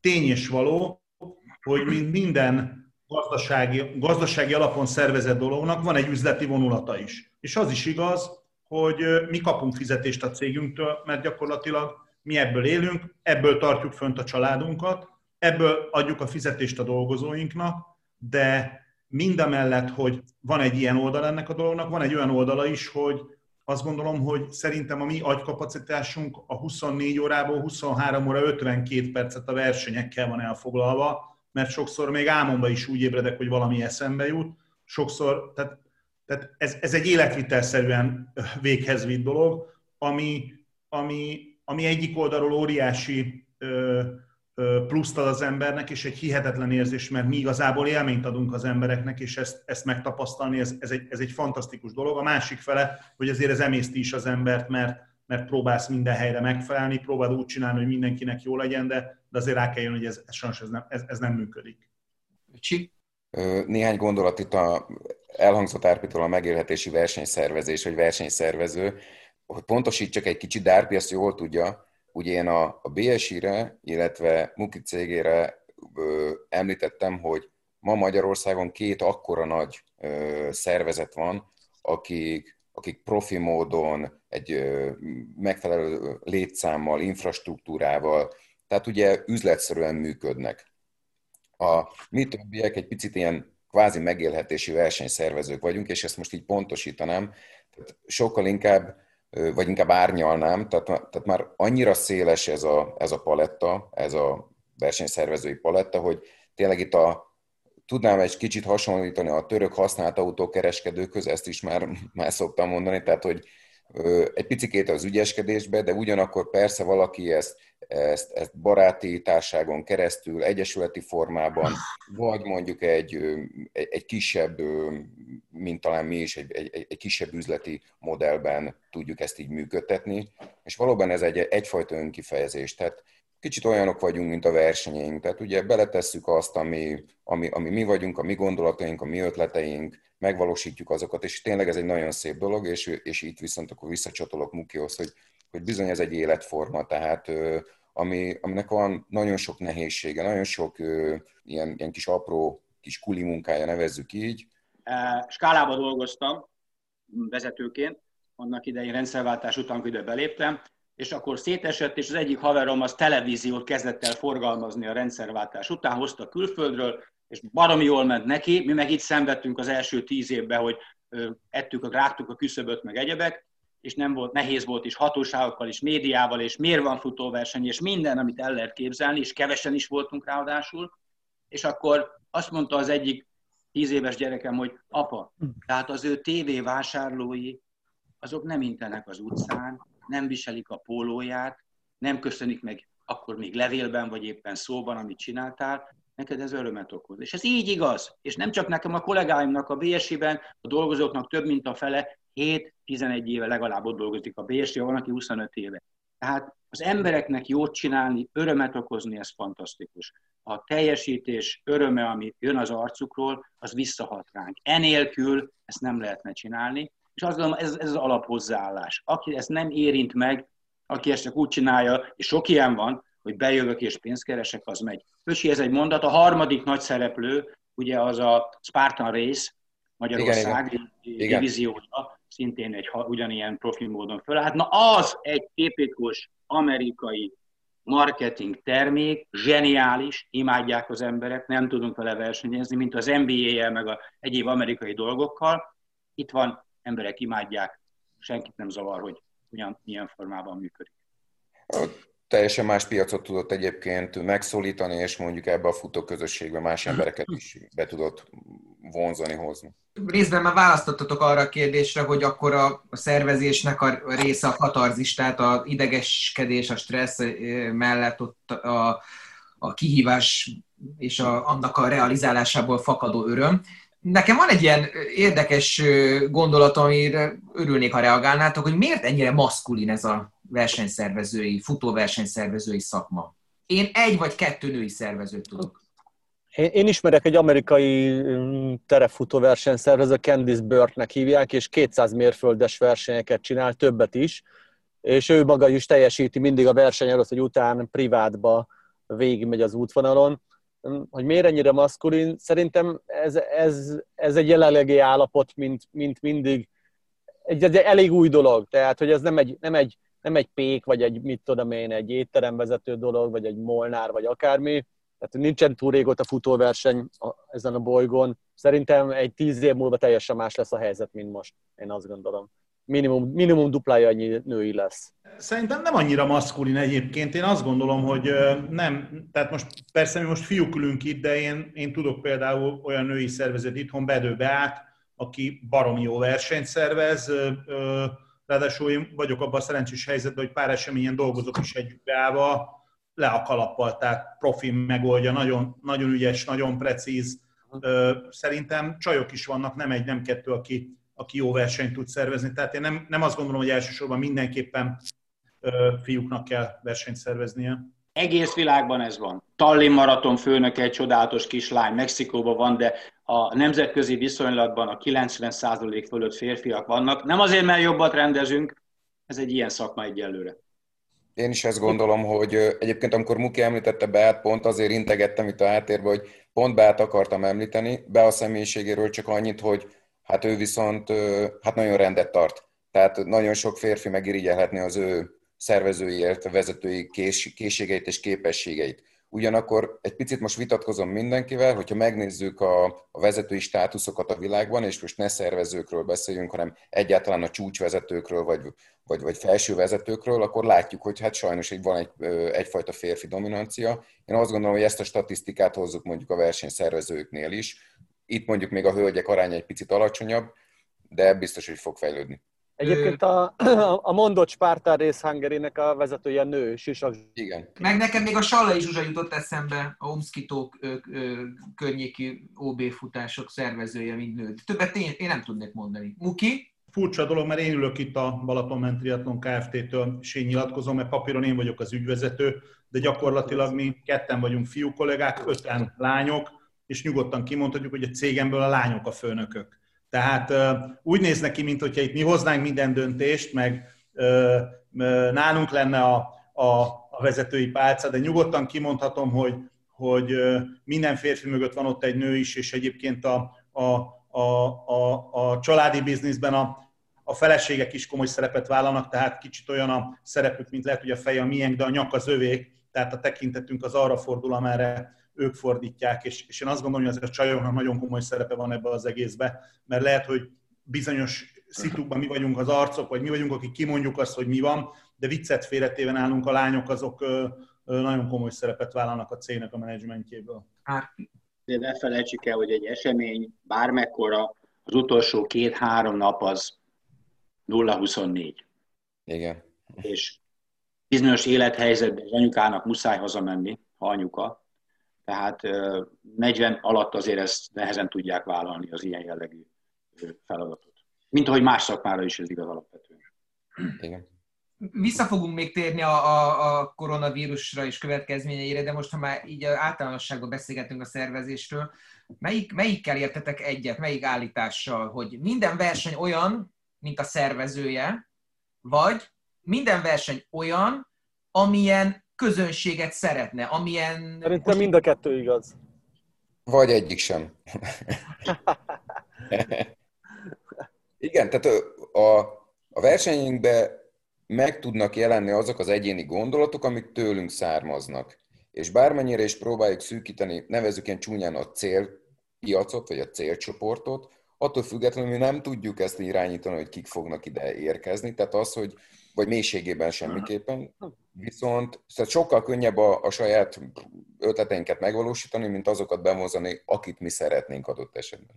Én az elsővel maximálisan egyetértek. Van ugye egy nemzetközi és hazai standard, amit követ valaki, de utána ezt a saját képére szabja. Az öcsi a legjobb példa, tehát ő mindig őt szoktam emlegetni, akár kisebb beszélgetésben, akár előadásokon, hogy hát nézzük már meg, hogy ebben a borvidékkel és annak az összes elfajzott alversenyével micsoda elképesztő egyedi dolgot hozott be a magyar piacra, amit az emberek ráadásul azon azt mondják, hogy ez kell nekünk, hát oda el kell menni. És az ő személyisége nélkül az a verseny, bocsánatot kérek, azt mondom, hogy teljesen más lenne. És nem biztos, hogy elmennek az emberek szexádra futni 20 kilométer, ha ez nem az ő általa kitalált, és ott a helyszínen az ő, ő személyisége vezérletével, tényleg ott van minden elemében. Ezt én jól tudom. Tehát nagyon fontos, hogy így igaz, és ami legfontosabb, azt szoktam mondani a kisebb szervezőknek, small is beautiful, ez az én nézetem egyébként, imádom a kis versenyeket, hogy oké, okay, hogy akarsz csinálni egy félmaraton Magyarországon a 253-at, de mitől fognak az emberek hozzád elmenni, mitől fogják azt látni, hogy ez egy fantasztikus esemény, ott kell lennem. És ennek két lehetősége van, a helyszínen, a helyszínben, vagy pedig a saj, amit hozzá tudsz tenni saját magad a személyiségedből és a csapatodnak a személyiségéből, hogy egy picit ríjál ki belőle. Mert egyébként, egyébként lesz 123 futód, boldog leszel, jó lesz, az a 123 értékeli, de hát annál semmi több. Én mondtam rögtön az elején, hogy szerintem mind a kettő igaz. Én azt gondolom, hogy a versenyszervező személye abszolút hatással van a, a közösségre, meg a közösség viselkedésére is. De mond a példát neked, hogyha ha te ultrafutó vagy és ultraversenyt szervezel, teljesen másképp állnak hozzád a, a, a részvevőid, mint hogyha egy, egy olyan, olyan ember lennél, aki soha az életben nem futott, talán még maratont sem. Tehát teljesen másképp állnak a versenyhez, és meg hozzád is, hogyha azonosítani tudják a versenyt a versenyszervezővel. Én ebben hiszek, tehát én, én, én például azt gondolom, hogy az edzőkről is, vagy a, az ilyen sportszemélységről, hogy, hogy egy ilyen ember az önmagának a, vagy a versenyének, a rendezvényének a cégére. Tehát, hogy egy futóverseny szervező, az már bocsánat, de nem lehet egy elhízott ember, mert, mert akkor egy rossz cégért lóg a bejárati ajtó fölött. Természetesen vannak túlsúlyos futóversenyszervezők, és biztos, hogy vannak olyanok is közöttük, akik szuper versenyeket szerveznek. Én csak ezt arra úgy értettem, hogy egy, egy helyzeti előnyben ők hátrébről indulnak, mint mondjuk egy, egy rendkívül atlétikus felépítésű ember, aki mondjuk rövid távú versenyt szervez, vagy mondjuk, mondjuk én, hogy 71 kiló vagyok, és akkor ultraversenyt szervezek, vagy mint, egy, mint, a, mint az ultrafutók általában végonyak, és akkor könnyebb azonosítani engem a, a saját ultraversenyemmel. Ez egy előny. Nem feltétlenül szükséges, de, de az kétségtelen, hogy szerintem ez egy hatalmas előnyt jelent nekem. Muki, neved magadra, neved magadra ezt a dolgot, ráadásul... kéne, szerintem. Rádá... Nem csak azt akartam mondani, hogy még nyár végén egy iron, ironizált Muki ezzel, hogy örül, hogy nem róla neveztek el egy emlékszakaszt az Ultra Balatonon. A, akkor én vagyok a, a szabályterősítő kivétel, mert rajtam van körülbelül most még mindig 25 kg túlsúly, de volt az itt bizonyos időszakokban 40 is. Azt gondolom, hogy ez valahol méretfüggő is. Hála jó Istennek, hogy a, az én versenyeimet nem a az én atletikus alkatommal, vagy per pillanatnyi felkészültségemmel ítélik meg. Tény is való, hogy jelenleg nem a legjobb egészség és edzettségi állapotban vagyok, de az, amit mi lerakunk az asztal, az adott esetben egy ugyanolyan termék, mint mondjuk, a, mint mondjuk egy brand, mint mondjuk maga a McDonald's. Ott sem csak az számít, hogy a Big Macnek milyen az íze, hanem nagyon sok szegmensből áll össze a siker, nagyon sok olyan dologból áll össze az, hogy egy verseny népszerű vagy nem népszerű. Benne, ebbe benne van a szervezőnek a, személy is, a személye is. Az tény és való, hogy én például ultrázás alapvetően alkalmatlan lennék. Egyébként megfordult egy párszal a fejembe a gondot, hogy szervezem az ultrabatont, és milyen lenne, hogy én szeretnék lefutni egy UB-t, és amikor még maratoni távig jó voltam, akkor a hosszabb edzéseknek két óránál a futópadon rájöttem, hogy úgy álltam fel a futópadra, hogy most úgy megyek neki ennek az edzésnek, hogy, hogy, hogy milyen lenne privátba vagy egyénibe ub futni, és akkor két órán rájöttem, hogy én alkalmatlan vagyok erre a dologra, mert egyszerűen nem tudom ezt a helyzetet úgy kezelni. Én maximum maratoni távig vagyok ö, ö, hitelesítve, nem hiszem, hogy ultrázásra alkalmatlan lennék, de ettől még nem azt jelenti, hogy nem, nincsenek terveim, és nem szeretnék egy, egy barom jó ultraversenyt összehozni és fejleszteni azt a dolgot, amit úgy hívunk, hogy, hogy Ultra egyéni versenyszám. Azt szoktam mondani Audásámon, hogy a, egy futóverseny vagy egy szabadidős sportesemény, az pont ugyanolyan szabályok vonatkoznak rá, e, gazdasági, üzleti, szervezési szabályok, mint a gazdasági, hát bármelyik más területére. Gondoljuk bele a vendéglátásban, e, egy étteremnek, ha nincs egyedisége, egyedi arca, akkor nem mennek be az ember. Tehát ugyanúgy kell egy az egybe. Szoktam mondani, ugyanúgy kell adni egy, egy, egy futóversenyt, mint egy fogkrémet. Nincs különbség. Az embereket meg kell győzni, és akkor tudod meggyőzni, ha van valami egyedi, sajátos mondani való.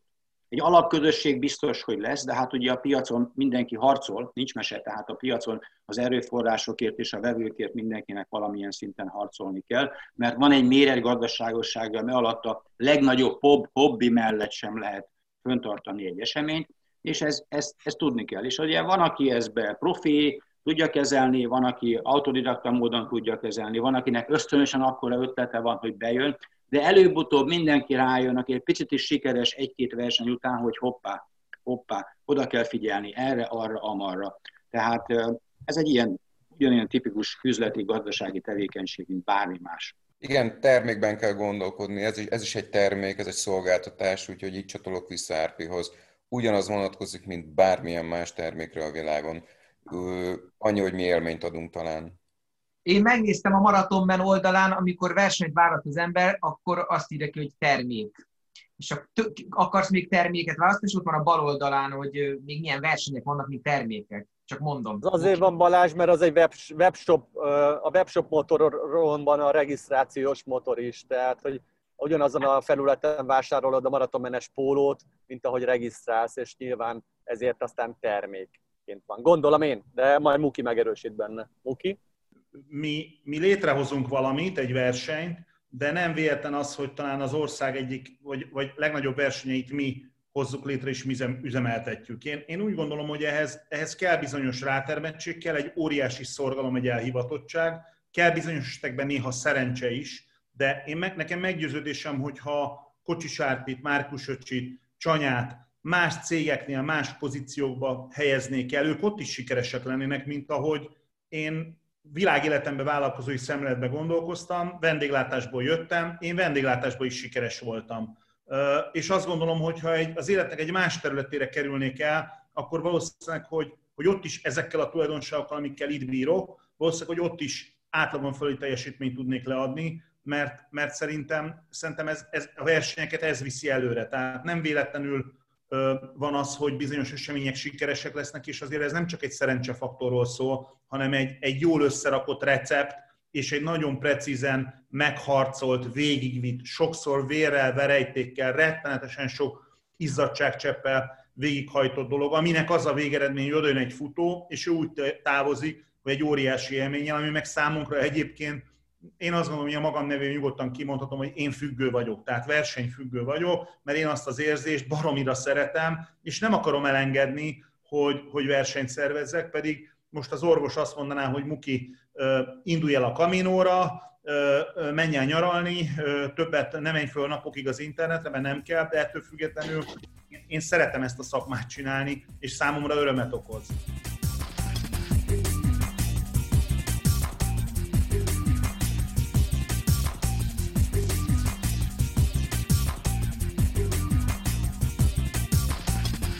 Mondtad, Muki, hogy ör- öröm az, hogyha valaki célba ér, és mond egy, egy jó szót, és megköszöni a versenyt. Egy kicsit menjünk vissza akkor a, a, a covidos időszakba, és beszéljünk egy kicsit az ügyfélkezelésről, a reakciókról, közönségnek a kommentjeiről, hozzáállásokról, hogy ki, ki milyen nem tudom, ügyfélkezelési stratégiát képvisel amúgy, és változott-e ez a COVID idején? Ki kezdi? Kezdjem én? Hát, Csanya, Akár nyugodtan. Én a szokásos stílusban mm, kezdtem a kommunikációt, aztán az persze kiderült, hogy, hogy, hogy abban az adott szituációban az nem volt, a, ahogy úgy fogalmazzam, a legmegfelelőbb, tehát a sajátos, ironikus, gúnyos kommunikáció, amit általában szoktam nyomni, az nem volt a legjobb abban az időszakban, de én azt gondolom, hogy ez nem azért volt, mert, mert mert Csanya csinálta, hanem azért, mert nem a megfelelő időpontban csinálta a Csanya. Tehát, hogy értsd, ha visszaemlékszel így a márciusi időszakra, amikor így beütött ez az egész járványosdi, akkor ez egy elég új, új dolog volt, és mindenki nagyon megrettent szerintem már, mint így a részvevők így eléggé megrettentek, hogy jaj, mi lesz most, sokan ugye hirtelen elkezdték félteni a életüket, egzisztenciájukat. Tehát, hogy annyira újdonság volt, hogy nyilván a, az embereknek a reakciói is kicsit vagy akár nagyon másmilyenek voltak, mint, mint mondjuk egy másmilyen szituációban. Ráadásul ugye a terep szakákban mi voltunk az elsők, akik így lemondtak versenyt, és nyilván ugye ez is új volt az embereknek, hogy hoppá, egy versenyt lemondanak, ezért aztán a reakciók jóval erősebbek voltak. Tehát, hogyha összehasonlítom azzal, ami mondjuk most történik, hogy most így október vége felé törölnek egy versenyt, akkor az emberek ilyen eléggé rezignáltan veszik tudomásul, hogy hát jó, megint töröltek egy versenyt, maradt 10, 20, 30, 50, 100 euróm, vagy a repülőjegyem, vagy a szállásfoglalásom, vagy sikerült átvinni jövő évre a versenyt, a szállást, a repülőjegyet, de buktam rajta ennyit, vagy tehát egy számtalan variáció van, de teljesen mások most a reakciók, mint, mint amilyenek az elején, elején voltak. Ez természetesen nem mentesít az alól, amit csináltam, tehát hogy nyilván én is tanultam sokat, másképp kellett volna kommunikálni, mint ahogy tettem, majd a következő ilyen szituációnál másképp reagálok, hiszen ez erről is szól ez az egész szerintem, hogy, hogy tanuljunk és fejlődjünk. Igen, tehát nagyon érdekes emóciók kerültek felszínre. Én azt mondtam akkor, hogy ez, ez nem viszmajor, ez a, ez, a, ez a borzalom, hanem ez borzalom. Tehát ugye erre nem voltunk felkészülve. Tehát az, hogy, hogy jön egy vihar, árvíz, nem tudom milyen természeti csapás, és az, az valamilyen gondot okoz, az, arra nem felkészülni lehet, de, de láttunk már ilyet. Ilyet még nem láttunk. Azt viszont nagyon hamar láttuk, hogy hogy dőltek adott esetben mondjuk egzisztenciák össze, tehát, tehát hogy, hogy nagyon megérintette ez az embereket, és bizony én azt gondolom, hogy erre egyedi válaszokat kellett adni, és bizony el kellett engedni adott esetben. Én most is ezt vallom, és ugye nekünk volt Csanyával ilyen értelemben mondjuk nézeteltérésünk vagy vitánk, de ezt tök, tök normálisan meg tudtuk beszélni. Tehát, tehát én, én azt gondoltam, hogy, hogy bizony, ha veszteséggel is, de, de nekem kutya kötelességem mondjuk visszafizetni ezeket a nevezési díjakat, egész egyszerűen, mert családoknak most ezek az anyagi terhek, vagy a rájuk rót anyagi teher, amit ez a, ez a vírus okozott, ez is adott esetben segítség. Én ezt most is fenntartom, hogy, hogy amíg a vírus itt lesz közöttünk, addig bizony én nem szeretnék ezen változtatni, amit viszont majd lehet, hogy egy következő kérdésnél jobban ki tudok majd fejteni, hogy teljesen megváltoztak, én azt gondolom, hogy a fogyasztói prioritások. Jó, aki folytatja majd a választ, az esetleg vegye azt is bele, hogy egy, egy ilyen ügyfélkezelésnél vagy panaszkezelésnél mennyire számít a versenyszabályzat, tehát az írott és elfogadott, kölcsönösen elfogadott szabályzat, és mennyit a személyes érzelem mondjuk. Mondhatom Igen, én? Mondhatod, Csanya. Mert ez ugye visszakapcsolódik az előzőhöz. Én azt gondolom, hogy a mindkét fél által elfogadott versenykiírás, versenyszabályzat az mind a két félre vonatkozik. Tehát, hogy mondjuk a jelen esetben vegyük az én esetemet, mert nyilván erről is szól most az a kérdés, hogy ha én azt, azt írom bele a versenykiírásba, hogy 50%-ot adok vissza, hogyha lefújom a versenyt, és én 50%-ot adok vissza, akkor lehet fújolni, lehet bármilyen jelzővel illetni, most nem mondott csúnya szavakat, mert itt ül a lányom mellettem az autóba, de azt gondolom, én a versenykírás szerint jártam el. Persze lehet erre azt mondani, hogy ezzel takarózik, de hát nyilván a versenyszervező a versenyszabályzattal takarózik. Azért van ott, ott a frissítő pont, mert azt írtam le, azért van akkor a rajt, mert azt írtam le, és azért adok vissza 50%-ot, mert az, az van leírva. Tehát, hogy, hogy értsük, szerintem ez ugyanaz, mint, mint annó a, a devizahitelek. Tehát, hogy mindenki tudta, hogy hogy ha megborul a forint, akkor sajnos többet kell fizetni, mégis boldog-boldog talán fölvett nyolcszor akkora hitelt, mint amekkora a pénztárcája volt. Után pedig sikítoztak az emberek. Én őszintén sajnálom a devizahiteleseket természetesen, de ettől függetlenül senki nem kényszerítette őket, hogy devizahitelt vegyenek fel. Ugyanez megy egy repjegyfoglalással is. Ha törlik a, azt a repjegyet, vagy azt a járatot, akkor vannak bizonyos dolgok, amivel az adott légitársaság kárpótol, vagy nem. Van, ahol nem, nem kárpótolnak semmiben. Nyilván, ha 3000 forintos repülőjegyről beszélünk, akkor ott előfordult, hogy buktad, és aznap nem tudsz Londonba menni. Hát ez van, majd foglalsz két nap múlva. Akinek nagyon fontos és biznisz tárgyalása van, az ne a, a, a hogy a fapadossal menjen, hanem a British airways mert a British Airways kiállít egy pótrepülőt, hogyha lerobbanna az az adott repülő, ami amúgy vitte volna. Ez nem 3000 forintba kerül, hanem 200 ezer forintba. Tehát hogy én azt gondolom, hogy el kell olvasni, ha elfogadod a Microsoftnak a apró betűsét, akkor igen, akkor, akkor úgy tudod használni, hogy elfogadtad. Én ezt a továbbiakban is így fogom csinálni, tehát hogy most változtattam most a lemondás a szabályokon, de mindenki tudja, hogy a csanya az Az egy ilyen összvér, egy ilyen makacs hülye, ami le van írva, az ott le van írva. Volt olyan verseny, 39 ember zártam ki a kötelező felszerelés hiánya miatt. Azért, mert az van odaírva, az a kötelező felszerelés. És ezt tartom magam. Akinek nem tetszik ez, hát bocs, az ne jöjjön el hozzám, menjen olyan helyre, ahol nincs kötelező felszerelés, van egy csomó olyan verseny, én így csinálom, más más, hogy ki kell választani. Én, én kommunikációs szempontból számomra egy nagyon érdekes ö, ö, sztori volt, mert én azt veszem észre, hogy, de nem csak a, a, erre a Covid időszakra igaz, hanem mindenre, hogy van mondjuk egy adott téma, ez mondjuk egy versenynek a Facebook oldala, és ezzel a versennyel elégedett mondjuk tízezer ember, és van mondjuk 20, aki nem. Na, az a 20, aki nem, abból 10 biztos, hogy meg fog jelni a kommentelők között. A tízezer elégedett, az viszont nem valószínűleg le fog ülni kommentet írni. Tehát én, én, úgy, én úgy értékelem, hogy a puding próbálja ez az evés, és ott, ott ki is derül az, hogy pontosan hogy hogy viszonyulnak az emberhez úgymond a saját nevezői. Van egy versenyszabályzat, szerintem a versenyszabályzat az, az vonatkozik mindkét félre. Azért írjuk le a versenyszabályzatot, mert az minket is kötelez, de bizonyos dolgokra az ügyfeleinket is kötelezi, és ehhez kell tartsuk magunkat. Ebben az évben szerintem a szervezők megtanulták, hogy mindenkinek kell írni versenyszabályzatot. Van, akinek jobb versenyszabályzattal rendelkezett és előrelátóbbal van, aki kevésbé. A miénk egyébként én azt gondolom, hogy nagyon előrelátó volt, mert mi még azt is belekalkuláltuk, hogy mivel mi egy olyan gazdasági társág vagyunk, aki nem kevés millió forint áfát fizet be az államnak, ha vissza kell fizessem a nevezési díjat, úgy tudom ezt visszafizetni számára, hogy visszaigénylem az áfát, és gyakorlatilag az áfa részt később fogom nekik visszaadni. Tehát én úgy gondolom, hogy egy nagyon-nagyon előrelátó és versenyzőbarát dolgot vállaltunk, viszont tény is való, hogy kommunikációs szempontból, amikor borul a bili, akkor nagyon nehéz sokszor védeni a mundér becsületét, és sokszor olyan úgy tűnik az egész, mintha mindenki elégedetlen lenne, pedig nem mindenki elégedetlen, csak aki elégedetlen, az leül és ennek hangot is ad. Jó példa erre a Balaton-Menkenese triatlon versenyünk, ott egy időpont áthelyezéssel volt probléma, borzasztó sokan ültek le kommentelni, és mondták, hogy ez vállalhatatlan, tartatatlan, hogy lehet ilyet, hogy mi, miért csinálod ezt, a végeredmény pedig az lett, hogy a 90%-a eljött a versenyre, pedig földobtuk a lehetőséget, hogy ha úgy gondolod, hogy nem akarsz eljönni, akkor, akkor mondd le, és visszakapod a pénzedet.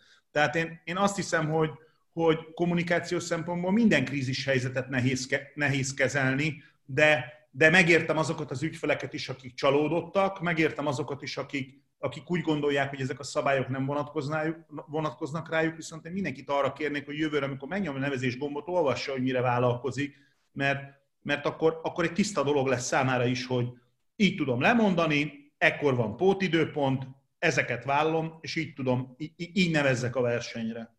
32 év alatt rendeztünk 7-800 versenyt, négy előttel volt probléma. Megoldottuk. Eleve nálunk öten dolgoznak a vevőszolgálaton, tehát mi olyan igazi magyaros vendéglátások vagyunk. Az első húsz évenben engem az zavart, ha egy vevővel baj volt, egy futóval, akkor égett a ház, mindenki ki kell szolgálni. Úgy kell rájönni, hogy nem lehet. Aztán most rádöbbentünk, hogy a mi versenykírásainkban sok minden benne van, de az, ami a Mukinál benne van, a nagy részen is benne. Tehát nem vagyunk fölkészülve a Viszmajor vagy a rendkívüli helyzeteket. A Viszmajor rendkívüli helyzeteket megoldottuk egyedi dolgokkal, de hát belefért a nagy kalapba, tíz évente volt egy verseny, amivel gond volt. Hát most ezt törjük a fejünket, hogy mi a jó megoldás. Az egy másik kérdés, hogy a magyaros vendég szeretetbe nálunk vissza lehet igény, vissza lehet lépni a versenytől. Kő keményen, de vissza lehet lépni utol, szinte utolsó percig, és gondoltuk, hogy ez itt is működik. Hát nem igazán. Végül azt gondoltuk, ismét a magyaros vendég szeretetben, mi felajánlottuk a futóinknak, hogy 120 százalékon jóvá írjuk a nevezési díjat. Ha valaki, ha elhagyunk egy versenyt, ez ugye volt négy-öt ilyen elmaradt versenyünk, meg is tettük, és az emberek 99,9%-a ezt kérte. Szeretnénk 120 százalékon jóváírni, és ugye ezt nálunk másfél évig lehet felhasználni, most ezt kitoltuk 2022 végéig, bármikor föl lehet használni. Ezen ebben teljesen jól működött a, a, a történet, hogy Jövő évben már dolgozunk rajta, hogy hogyan változik a versenykiírásunk, azt még nem tudjuk, olvassuk mindenkiért Magyarországon is, külföldön is, és próbálunk alkalmazkodni, hogy az ilyen helyzetekben, ha lesz ilyen, már pedig ez akkora pofon volt mindenkinek, hogy erre készülni kell, hogy jobbak legyünk. hogy melyiket követjük, a csanyáit, hogy le van írva, és miért nem olvastad az apró betűt, vagy egy picit vendégszeretőbbet, ezt nem tudom, de teljesen mindegy. Amit a Muki mondott, az pedig teljesen igaz, hogy akinek baja van, az leírja, aki meg szeret és dicséri, az meg nem hallgatak többség, az elégedett többség az nem mond semmit. Itt egy nagy kérdés, hogy hogyan és miképpen kell reagálni azokra az egyedi, akár rossz hangvételű e-mailekre, ebben is változtunk, azt gondoljuk, hogy el tudjuk engedni ezeket a véleményeket, nem kell, hogy mindenki szeressen minket. Ahogy Csanya mondta, mi így csináljuk, van kínálat bőven, máshol is lehet futni. Ez egy nagy pofon, azt gondolom most mindenki, minden szervezőnek ebből a szempontból. Úgyhogy mi a lehető legrosszabb oldalon voltunk, abszolút nem voltunk fölkészülve egy ilyen válsághelyzetre, de azt gondolom, hogy jól kezeltük egyedi megoldással, de kellenek a standard megoldások, januártól lesznek. És eddig volt biztosításotok verseny elmaradása Viszmajorra, vagy ahogy az öcsi fogalmazott, Viszmajornál borzalmasabb dolgokra? És mi a kilátás 2021-től? Lehet-e kötni biztosítást koronavírus lemondásra, vagy ilyen dolgokra? Biztosítást ugye inkább ilyen harmadik félnek okozott kárra, vagy, vagy egyéb ilyen vagyon, vagy nem, nem, nem, nem tudom milyen kockázati tényezők vannak benne, tehát ilyenre lehet biztosítást kötni, van is. De koronavírus okozta, mondjuk úgy, hogy bevétel kiesésre, én azt gondolom, hogy ezt, ezt inkább egy biztosító inkább kizárja, mint hogy ezt kockázati tényezőként mondjuk palettára vegye. Szerintem nem lehet.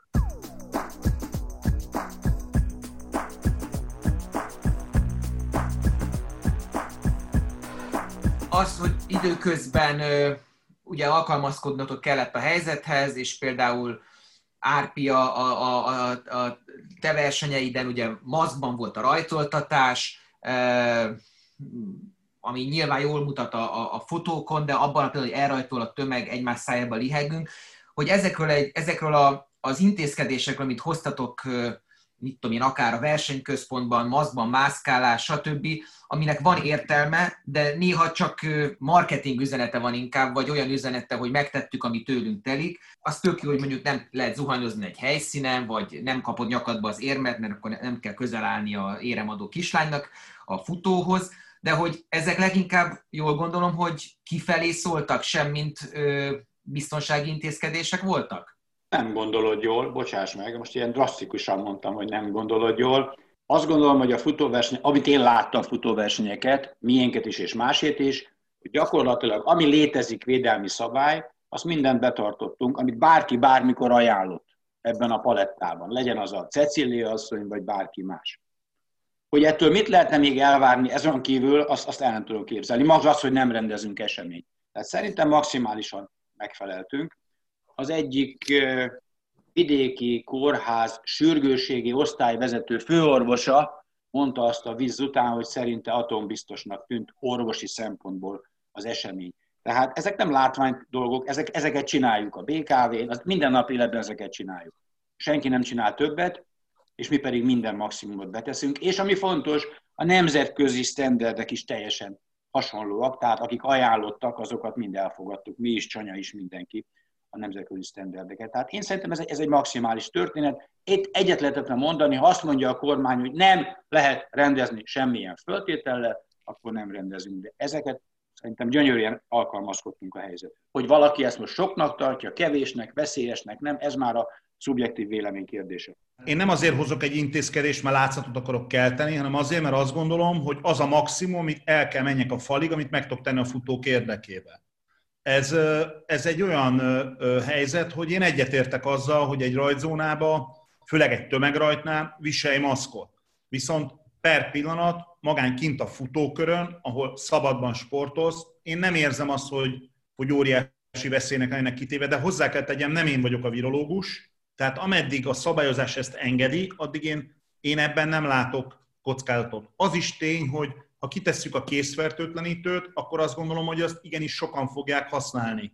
Az is fontos, hogy az állomáson dolgozók, azok, azok legyenek maszkban, és hordjanak végig maszkot, mert ezt kértük a stafftól. De volt olyan versenyünk, ilyen volt például a General Irán, ahol az egész komplet személyzetet reggel a verseny előtt, az első embertől az utolsóig letesztelték, és megnéztük, hogy van-e köztünk olyan, aki ne talántán fertőzött, vagy nem. Egyébként egyetlen egy hölgynél találtak erre utaló nyomot, őt természetesen hazaküldtük, mint később kiderült, ő sem volt fertőzött, mert a harmadik tesztje, második tesztjétől már mindegyik tesztje negatív lett, de őt nem engedtük fölvenni a munkát az állomáson. Tehát ö, ö, én szerintem a szervező az ilyenkor nem a látszatnak akar megfelelni, hanem azt, mi azt akarjuk, hogy a futóink biztonságban legyenek, és amit tudunk, megteszünk ennek érdekében. Nyilvánvalóan szabályoknak megfelelő intézkedéseket hoztatok, hanem az értelmét kérdőjelezem meg abban a pillanatban, hogy mondom, elrajtol egy mezőny, és összeáll egy boly, ugyanúgy egymás szájába lihegünk. Tegnap azt mondta a operatív törzsvető Cecília asszony, hogy ismét meg kell nyitni a tornatermeket az iskolákba, mert a gyerekek egy nagy térben sportolnak, csak a szellőzést kell megoldani. Tehát könyörgöm, a sport az ezzel jár. Jó, de akkor mondok mást, mondok, mondok mást, akkor a ultra tiszta tón, még az volt a szabályzatban, hogy nem lehet belenyúlni a, a, a, a frissítőpontokon a, a tálakba, azt a személyzet adja. Egy vagy két hónappal később más versenyeken, akár a Korintoszon, akár mondjuk most az Ultra Balatonon, én emlékszem, hogy én belenyúltam a tálba, és nem volt ebből probléma, hogy ez azért volt, mert változott a, a vírushelyzet, vagy enyhültek a szabályok, vagy nem, nem vettétek olyan rigorózusan. Ez minek köszönhető? Az, az emberek hozzáállása változott szerintem az egészhez. Tehát ugye míg eleinte mindenki ilyen óriási kotomba akarta csomagolni magát, hogy nehogy véletlenül elkapjon meg a szomszéddal se megyek közel a szomszédhoz, mert kerítéstől két méter állok meg, meg meg mit tudom én, hetente maximum 10 percet vagyok lent a, a bevásárlóközpontba, CBA-ba, akárhol, azért ahhoz képest szerintem most teljesen másképp állnak az emberek hozzá. Tehát, hogy lehet úgy mondani talán, hogy megszokták, nem? Tehát, szépen fölveszed a maszkot, bemész a Tesco-ba, leemeled a polcra, mert szükséged, de aztán hazamész. Aztán másnap bemész az Aldiba, harmadnap bemész egy étterembe, negyedik nap elmész egy mit tudom, futóversenyre. Tehát, hogy az a, az a fajta visszahúzódottság, ami, ami tök jellemző volt márciusra, visszaemlékeztek, hogy milyen üresek voltak az utcán, keresztül tudtam menni Budapesten 12 perc alatt napközben, mondjuk reggel 9-kor, az így most arra már szerintem teljes egészében megszűnt. Tehát az emberek hozzáállása is megszűnt a futóversenyhez, magához, és ezért van az, amit mondtál az előbb, Balázs, hogy míg a tavasszal még, még nem lehetett bele nyúlni a frissítő ponton a kajában, meg mindenféle félelmek voltak, most meg oda mész és belenyúlsz, és gyakorlatilag a felelősséged tudatában nyúlsz bele, nem? Tehát akkor vállalod, úgymond vállalod a rizikót, hogy, hogy esetleg a, azzal, hogy belenyúlsz a mazsolába, vagy a szőlőcukorba, vagy a bármibe, esetleg fer, megfertőzöd magad, mert az előtted lévő az fertőzött volt. Én amúgy azt gondolom, hogy valahol persze én értettem az első kérdésedet is, és osztom a, a véleményet, hogy valahol ezek nem azt mondom, hogy látszat intézkedések, hanem inkább azok az intézkedések, amit elvártak tőlünk a futók. Tehát, hogy ha ezeket nem lépjük meg, ezeket a dolgokat, akkor nem jönnek el a versenyre. Így is, így is egy csomó ember nem jött el, tehát a távolmaradás abszolút érezhető volt, elég megnézni a, a nevezési listákat, hogy még most nem fogok neveket mondani, mert lényegtelen, még tavaly az egyik versenyen mondjuk 10 volt, most meg 6, aztán ennek nyilvánvaló oka van. Tehát miért van az, hogy egy verseny, ami éveken keresztül 6-8-10 ezer főbe ment, az most 4-5 ezer főbe megy. Azért, mert az emberek egy része igenis fél, a mai napig nem megy. Ha, ha csak teheti, akkor elkerüli az olyan dolgokat, amik nem kötelezőek. Már pedig egy futóversenyre elmenni, az nem kötelező a dolog, ezt lássuk be. Tehát, hogy elmegy a, a CBA-ba megvenni a krumplit meg a paprikát, mert éhez, éhezni nem akar, meg meg lemegy a benzinkútra tankolni, mert kénytelen tankolni, mert nincs otthon egy 6000 literes benzintartája, de a, ha valamit el tud engedni, akkor azt elengedi. Egy er, elég erős réteg csinálja szerintem ezt, és ez abszolút érezhető a, a futóversenyeknél. Az egy más kérdés, hogy ez meddig ide fog tartani, meg hogyan fog alakulni. Én azt látom egyébként, hogy ez így kezd oldódni. Hát a kezdeti pánik azért kezd alább hagyni, és, és szép folyamatosan enged ki, mint egy izomgörcs, és most arra már azért sokkal jobb hogyha nem lesz még durvább, bár szerintem lesz, ha nem lesz még durvább, akkor szépen lassan elfelejtik az emberek, vagy inkább azt megszokják az emberek, hogy ez a helyzet, föl kell venni a maszkot a utóversen rajtjába, mint a CBA-ba, fölveszi, mert le kell fertőtleníteni a kezem, mint amikor belépek az iskolába, akkor lefertőtleníti. De magyarul, ha ez az ára, hogy elmenjek egy futóversenyre, akkor bevállalom, hogy akkor az első 500 métert, mert erre is volt példa, hogy az első 500 métert mazba kellett megtenni, és akkor volt egy egy zóna vége tábla, ez egy francia terepversenyen láttam, és onnantól kezdve meg levehetted a maszkod, nem mindenki vette le, volt, aki sokkal később vette le. Volt olyan, aki, akit láttam így a közbülső képeken, hogy gyakorlatilag maszkba futott végig. Mondjuk, hogy ez miért jó, az más kérdés, de hát az legyen az ő dolga. Tehát, hogy ez kicsit szerintem, ez egy folyamat, amiben benne vagyunk, és hogy hova fut ki, azt meg majd meglátjuk, esetleg jövőre megbeszélhetjük egy újabb rövid Zoom konferencia keretében. Mi pohárba adjuk a, a banánt továbbra is, környezetszennyezők vagyunk ezáltal, de nagyon jól működik, tehát szőlőcukor, banán ki van poharazva. Sok munka, de azt gondolom, hogy ez teljesen rendben van. Mi, amikor szabályzatot megalkottuk, a COVID szabályainkat, akkor arra törekedtünk, hogy olyan szabályt akartam, amit én is elvárnék, ha én mennék el versenyre. És egy pontról nem beszéltünk azért, ami szerintem egy baromi lényeges része ennek az egész COVID szabályzatnak, hogy ott a, az első lépés az az, hogy mi elvárjuk azt a nevezőinktől, és szerintem joggal várjuk el a saját maguk és a közösség biztonsága érdekébe, hogy nyilatkozzon róla, hogy milyen állapotban jön oda. Tehát azt ne feledkezzünk meg róla, hogy eleve egy olyan közegnek szervezünk versenyt, aki azt gondolom az átlagnál jóval sportosabb. Emellett, mivel ők jóval sportosabbak, jóval jobb fizikai állapotban vannak, nekem meggyőződésem, hogy egyébként ellenállóbbak és kevésbé vannak kitéve bármilyen betegségnek. Emellett pedig kérjük őket, hogy aki hőemelkedéssel, légúti betegséggel, bármilyen tünetet produkál, az maradjon otthon, mert annak nem adjuk át a rajcsomagját. És azt gondolom, hogy ez pedig egy olyan rész, amikor el lehet azon kezdeni vitatkozni, hogy most az az ember visszakapja a pénzét, vagy nem kapja, de nem ez a lényeg, hanem az, hogyha én beteg vagyok, akkor legyen már annyi felelősségérzetem, ha hőemelkedésem vagy nem megyek be a többiek közé, mert tudom, hogy ez az egész mivel jár, és minden szervező, legalábbis a miénk, én úgy tudom, hogy árpiéknál is ezzel kezdődik, hogyha egészséges vagy, akkor vett föl a rajcsomagodat.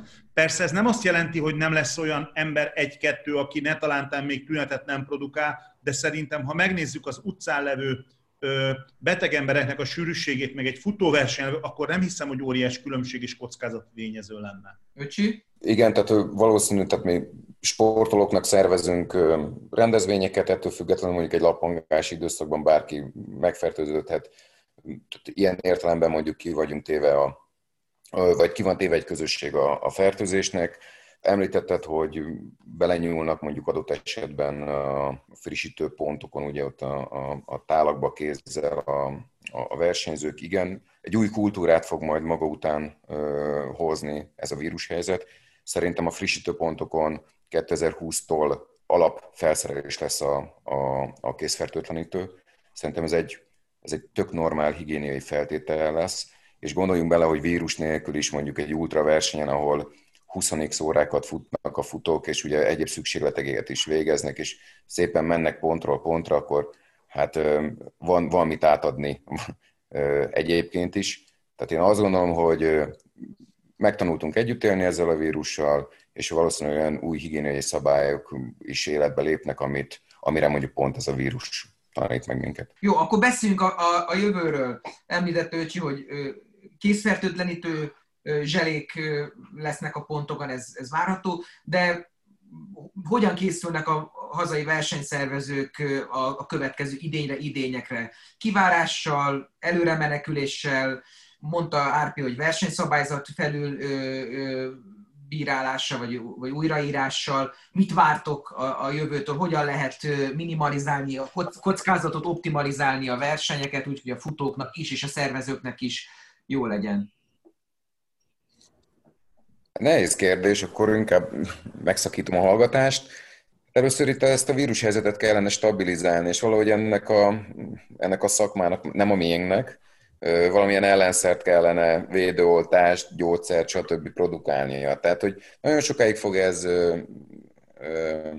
szerintem ez még így köztünk élni, most ez a nagyon sokáig, ez még értsük úgy, hogy hosszú hónapokig. Nyilván ennek is egyszer vége lesz. Az biztos, és akkor itt most a, egy elfolytott mondat, vagy egy elharapott mondatot folytatnék, tehát hogy megváltoztak a szükségletek. Nézd meg, hogy az emberek a bezártságot követően simán, először nehezen, aztán ugyanúgy simán le tudtak mondani a versenyekről, mint ahogy mi először nehezen engedtük el, aztán simán elengedtük. Látszik ugye, amit Csanya említett, hogy a, a résztvevői létszám nagyban csappant. Az emberek megtanultak mondjuk instant körökön részt venni Nyilván a közösségi élmény az, az ott lesz a, a, az embereknek a, a tudatában, a versenyek már pedig ilyet tudnak biztosítani, és valószínű, hogy szépen lassan vissza fog rendeződni minden. Az, hogy ez, ez milyen görbét fog bejárni, nem tudom, fogalmam sincs. Ö, nem hiszem, hogy nem fog folytatni. Ugyanúgy fog folytatódni az élet. Most pillanatnyilag a, a, a korlátozásokat annak kell megfelelnünk. Ennek egyszer vége lesz, és szerintem szépen lassan, de vissza fog minden rendeződni. Én, én inkább az optimista oldalamat hoznám elő. Tehát én, én, én azt hiszem, hogy picit legyünk hálásak, mert ez egy, a, a vírus minket egy sablon dologból kirángatott. Tehát ki, kimozdultunk itt mindannyian a komfortzónánkból, mind a futók, mind pedig a szervezők. Én ennek olyan szempontból örülök, hogy, hogy a megújulás az mindig jót tesz egy piacnak, mindig jót tesz egy szervezőnek, amikor föl kell ébredj abból, hogy nem a megszokott sablon szerint kell a dolgaidat csinálni, hanem újra kell bútolni a rendszer. Szerintem ennek a futók biztos, hogy hasznát fogják venni és szerintem nekünk is egy érdekes kihívás. Mind a mellett azt hiszem, hogy nekünk el kéne tudjuk juttatni a futóinkhoz azt az üzenetet, hogy ez az egész vírushelyzet, ez az egész egészségügyi helyzet, az, hogy te választasz egy célt, és mi csak a célnál, mi, mi ebben a folyamatban csak egy momentum vagyunk, az, amikor eljön és megünnepli a felkészülését nálunk, és ott fölteszi az íre a pontot, de hogy kezdjenek el mozogni, kezdjenek el sportolni, mert sokkal-sokkal jobb eséllyel fog neki menni bármilyen egészségügyi problémának, akár a nyugdíjkorhatárnak, akár a, az idősebb éveit hogy fogja tudni eltölteni az az ember, aki tömegsport eseményeken részt vesz és úgymond fölkészül. Tehát én, én egy kicsit pozitívan látom ezt, szerintem, szerintem ebbe az irányba kéne inkább elmozduljunk, elmenjünk, nem pedig, igen, lehet, hogy lesz egy, óvatosabban fogják megnyomni a gombot, igen fontos, hogy okulva a tavalyi évi eseményekből le kell tudjuk azt tisztázni, hogy mi történik akkor, ha, ez egy, ez egy fontos szempont, de, de szerintem túl leszünk ezen, és én bízom benne, hogy mivel a vakcina megjelenését az év közepére mondják, onnantól azért egy egészen új helyzet fog kialakulni majd a, a piacon. Addig meg, addig meg mindenki csinálja, teszi a dolgát, létszámba biztos lesznek csökkenések, biztos lesznek emberek, akik nem mennek el bizonyos versenyekre, de én bízom benne, hogy a többség azért nem akassza szögre a futócipőt, hanem a továbbiakban is készülni fog. Persze. Abszolút egyetértek az előttem szólókkal, csak én még optimistább vagyok. Én azt gondolom, hogy a futóverseny, bármilyen szabadidős sportesemény beszippantja az embereket. És akit egyszer a mozdonyfüstje megcsap, akit egyszer egy futóversenynek a hangulata, a teljesítés öröme megcsap, az vissza fog találni. Lehet, hogy egy-két-három verseny nem jön el, de amikor azt látja, hogy lement az UB, lement a spármaraton, lement a Vivicsota, lement, akkor miért nem vagyok ott? Ezt fogja kérdezni. Tehát ahogy ez a vakcina és Covid elmúlik, véget ér, robbanásszerűen mennek az emberek. Ahogy robbanásszerűen fognak menni étterembe, most a színházak fele harmadban vannak tele, voltam egy párszor az elmúlt időszakban, most kell helyet venni oda, amit nehéz volt az elmúlt időszak, években. Dugig lesznek, alig várjuk, hogy fölüljünk a vízzel repülőkre és menjünk a különböző városokba. Tehát én azt gondolom, hogy nagyon-nagyon komoly robbanás lesz a futóeseményeknél, a mhm. létszámban is, és mindenben. Egy új kihívás lesz majd mindenkinek, mert mi azt már tudjuk nagyon jól, hogy nem mindegy, hogy 5000, 10.000 vagy 20.000 embernek szervezel a versenyt, egy komoly kihívás lesz a szervezőknek, hogy megfeleljenek ennek. Az, én ezt 2022 tavaszára teszem, addigra remélhetőleg szinte biztos megoldódik a vírushelyzet, és onnantól kezdve belátják az emberek, hogy gyerünk vissza az életbe. És az élet minden járvány után az elmúlt száz években villámgyorsan visszarendeződött. Akinek van öt maratonja, jön a hatodik, akinek van öt futóverseny, jön a hatodik, nem lesz ebben probléma. Nagy lesz a kihívás nekünk majd akkor is, hogy gyorsan megfeleljünk neki. Érdekes egyébként, mert ugye két nézet van, a visszarendeződős nézet, nem csak most a futóverseny kapcsán, hanem általánosságban a világban, meg az, hogy ez egy ez egy új újra keretezést adhat, új, újfajta szemléletet a, a világban, hogy másként éljünk. Kíváncsi hogy ez a futóversenyben hogy jelentkezik, de ide tök jól vágnak a hallgatói kérdések, rátérek akkor ezekre. De ezt majd csak a második részben. Ez volt a versenyszervezői kerekasztal első része Kocsis Árpáddal, Zelcsényi Miklóssal, Csanyával és Márkus öcsivel. Lecsipantjuk a féltávot, frissítünk, és mielőtt kihűlnénk vagy elgörcsölnénk, hamarosan folytatjuk a második résszel. A versenyeken megkülönböztetünk bruttó és nettó időt. de összességében minden perc értékes. Ez a hospice szlogenje. Ha tetszett ez az adás, és szeretnéd valahogy idézőjelesen meghálálni, akkor kérlek, támogasd a Hospice Alapítványt a www.hospiceház.hu per adományozás linken. Köszönjük! A műsor a Béton partnere.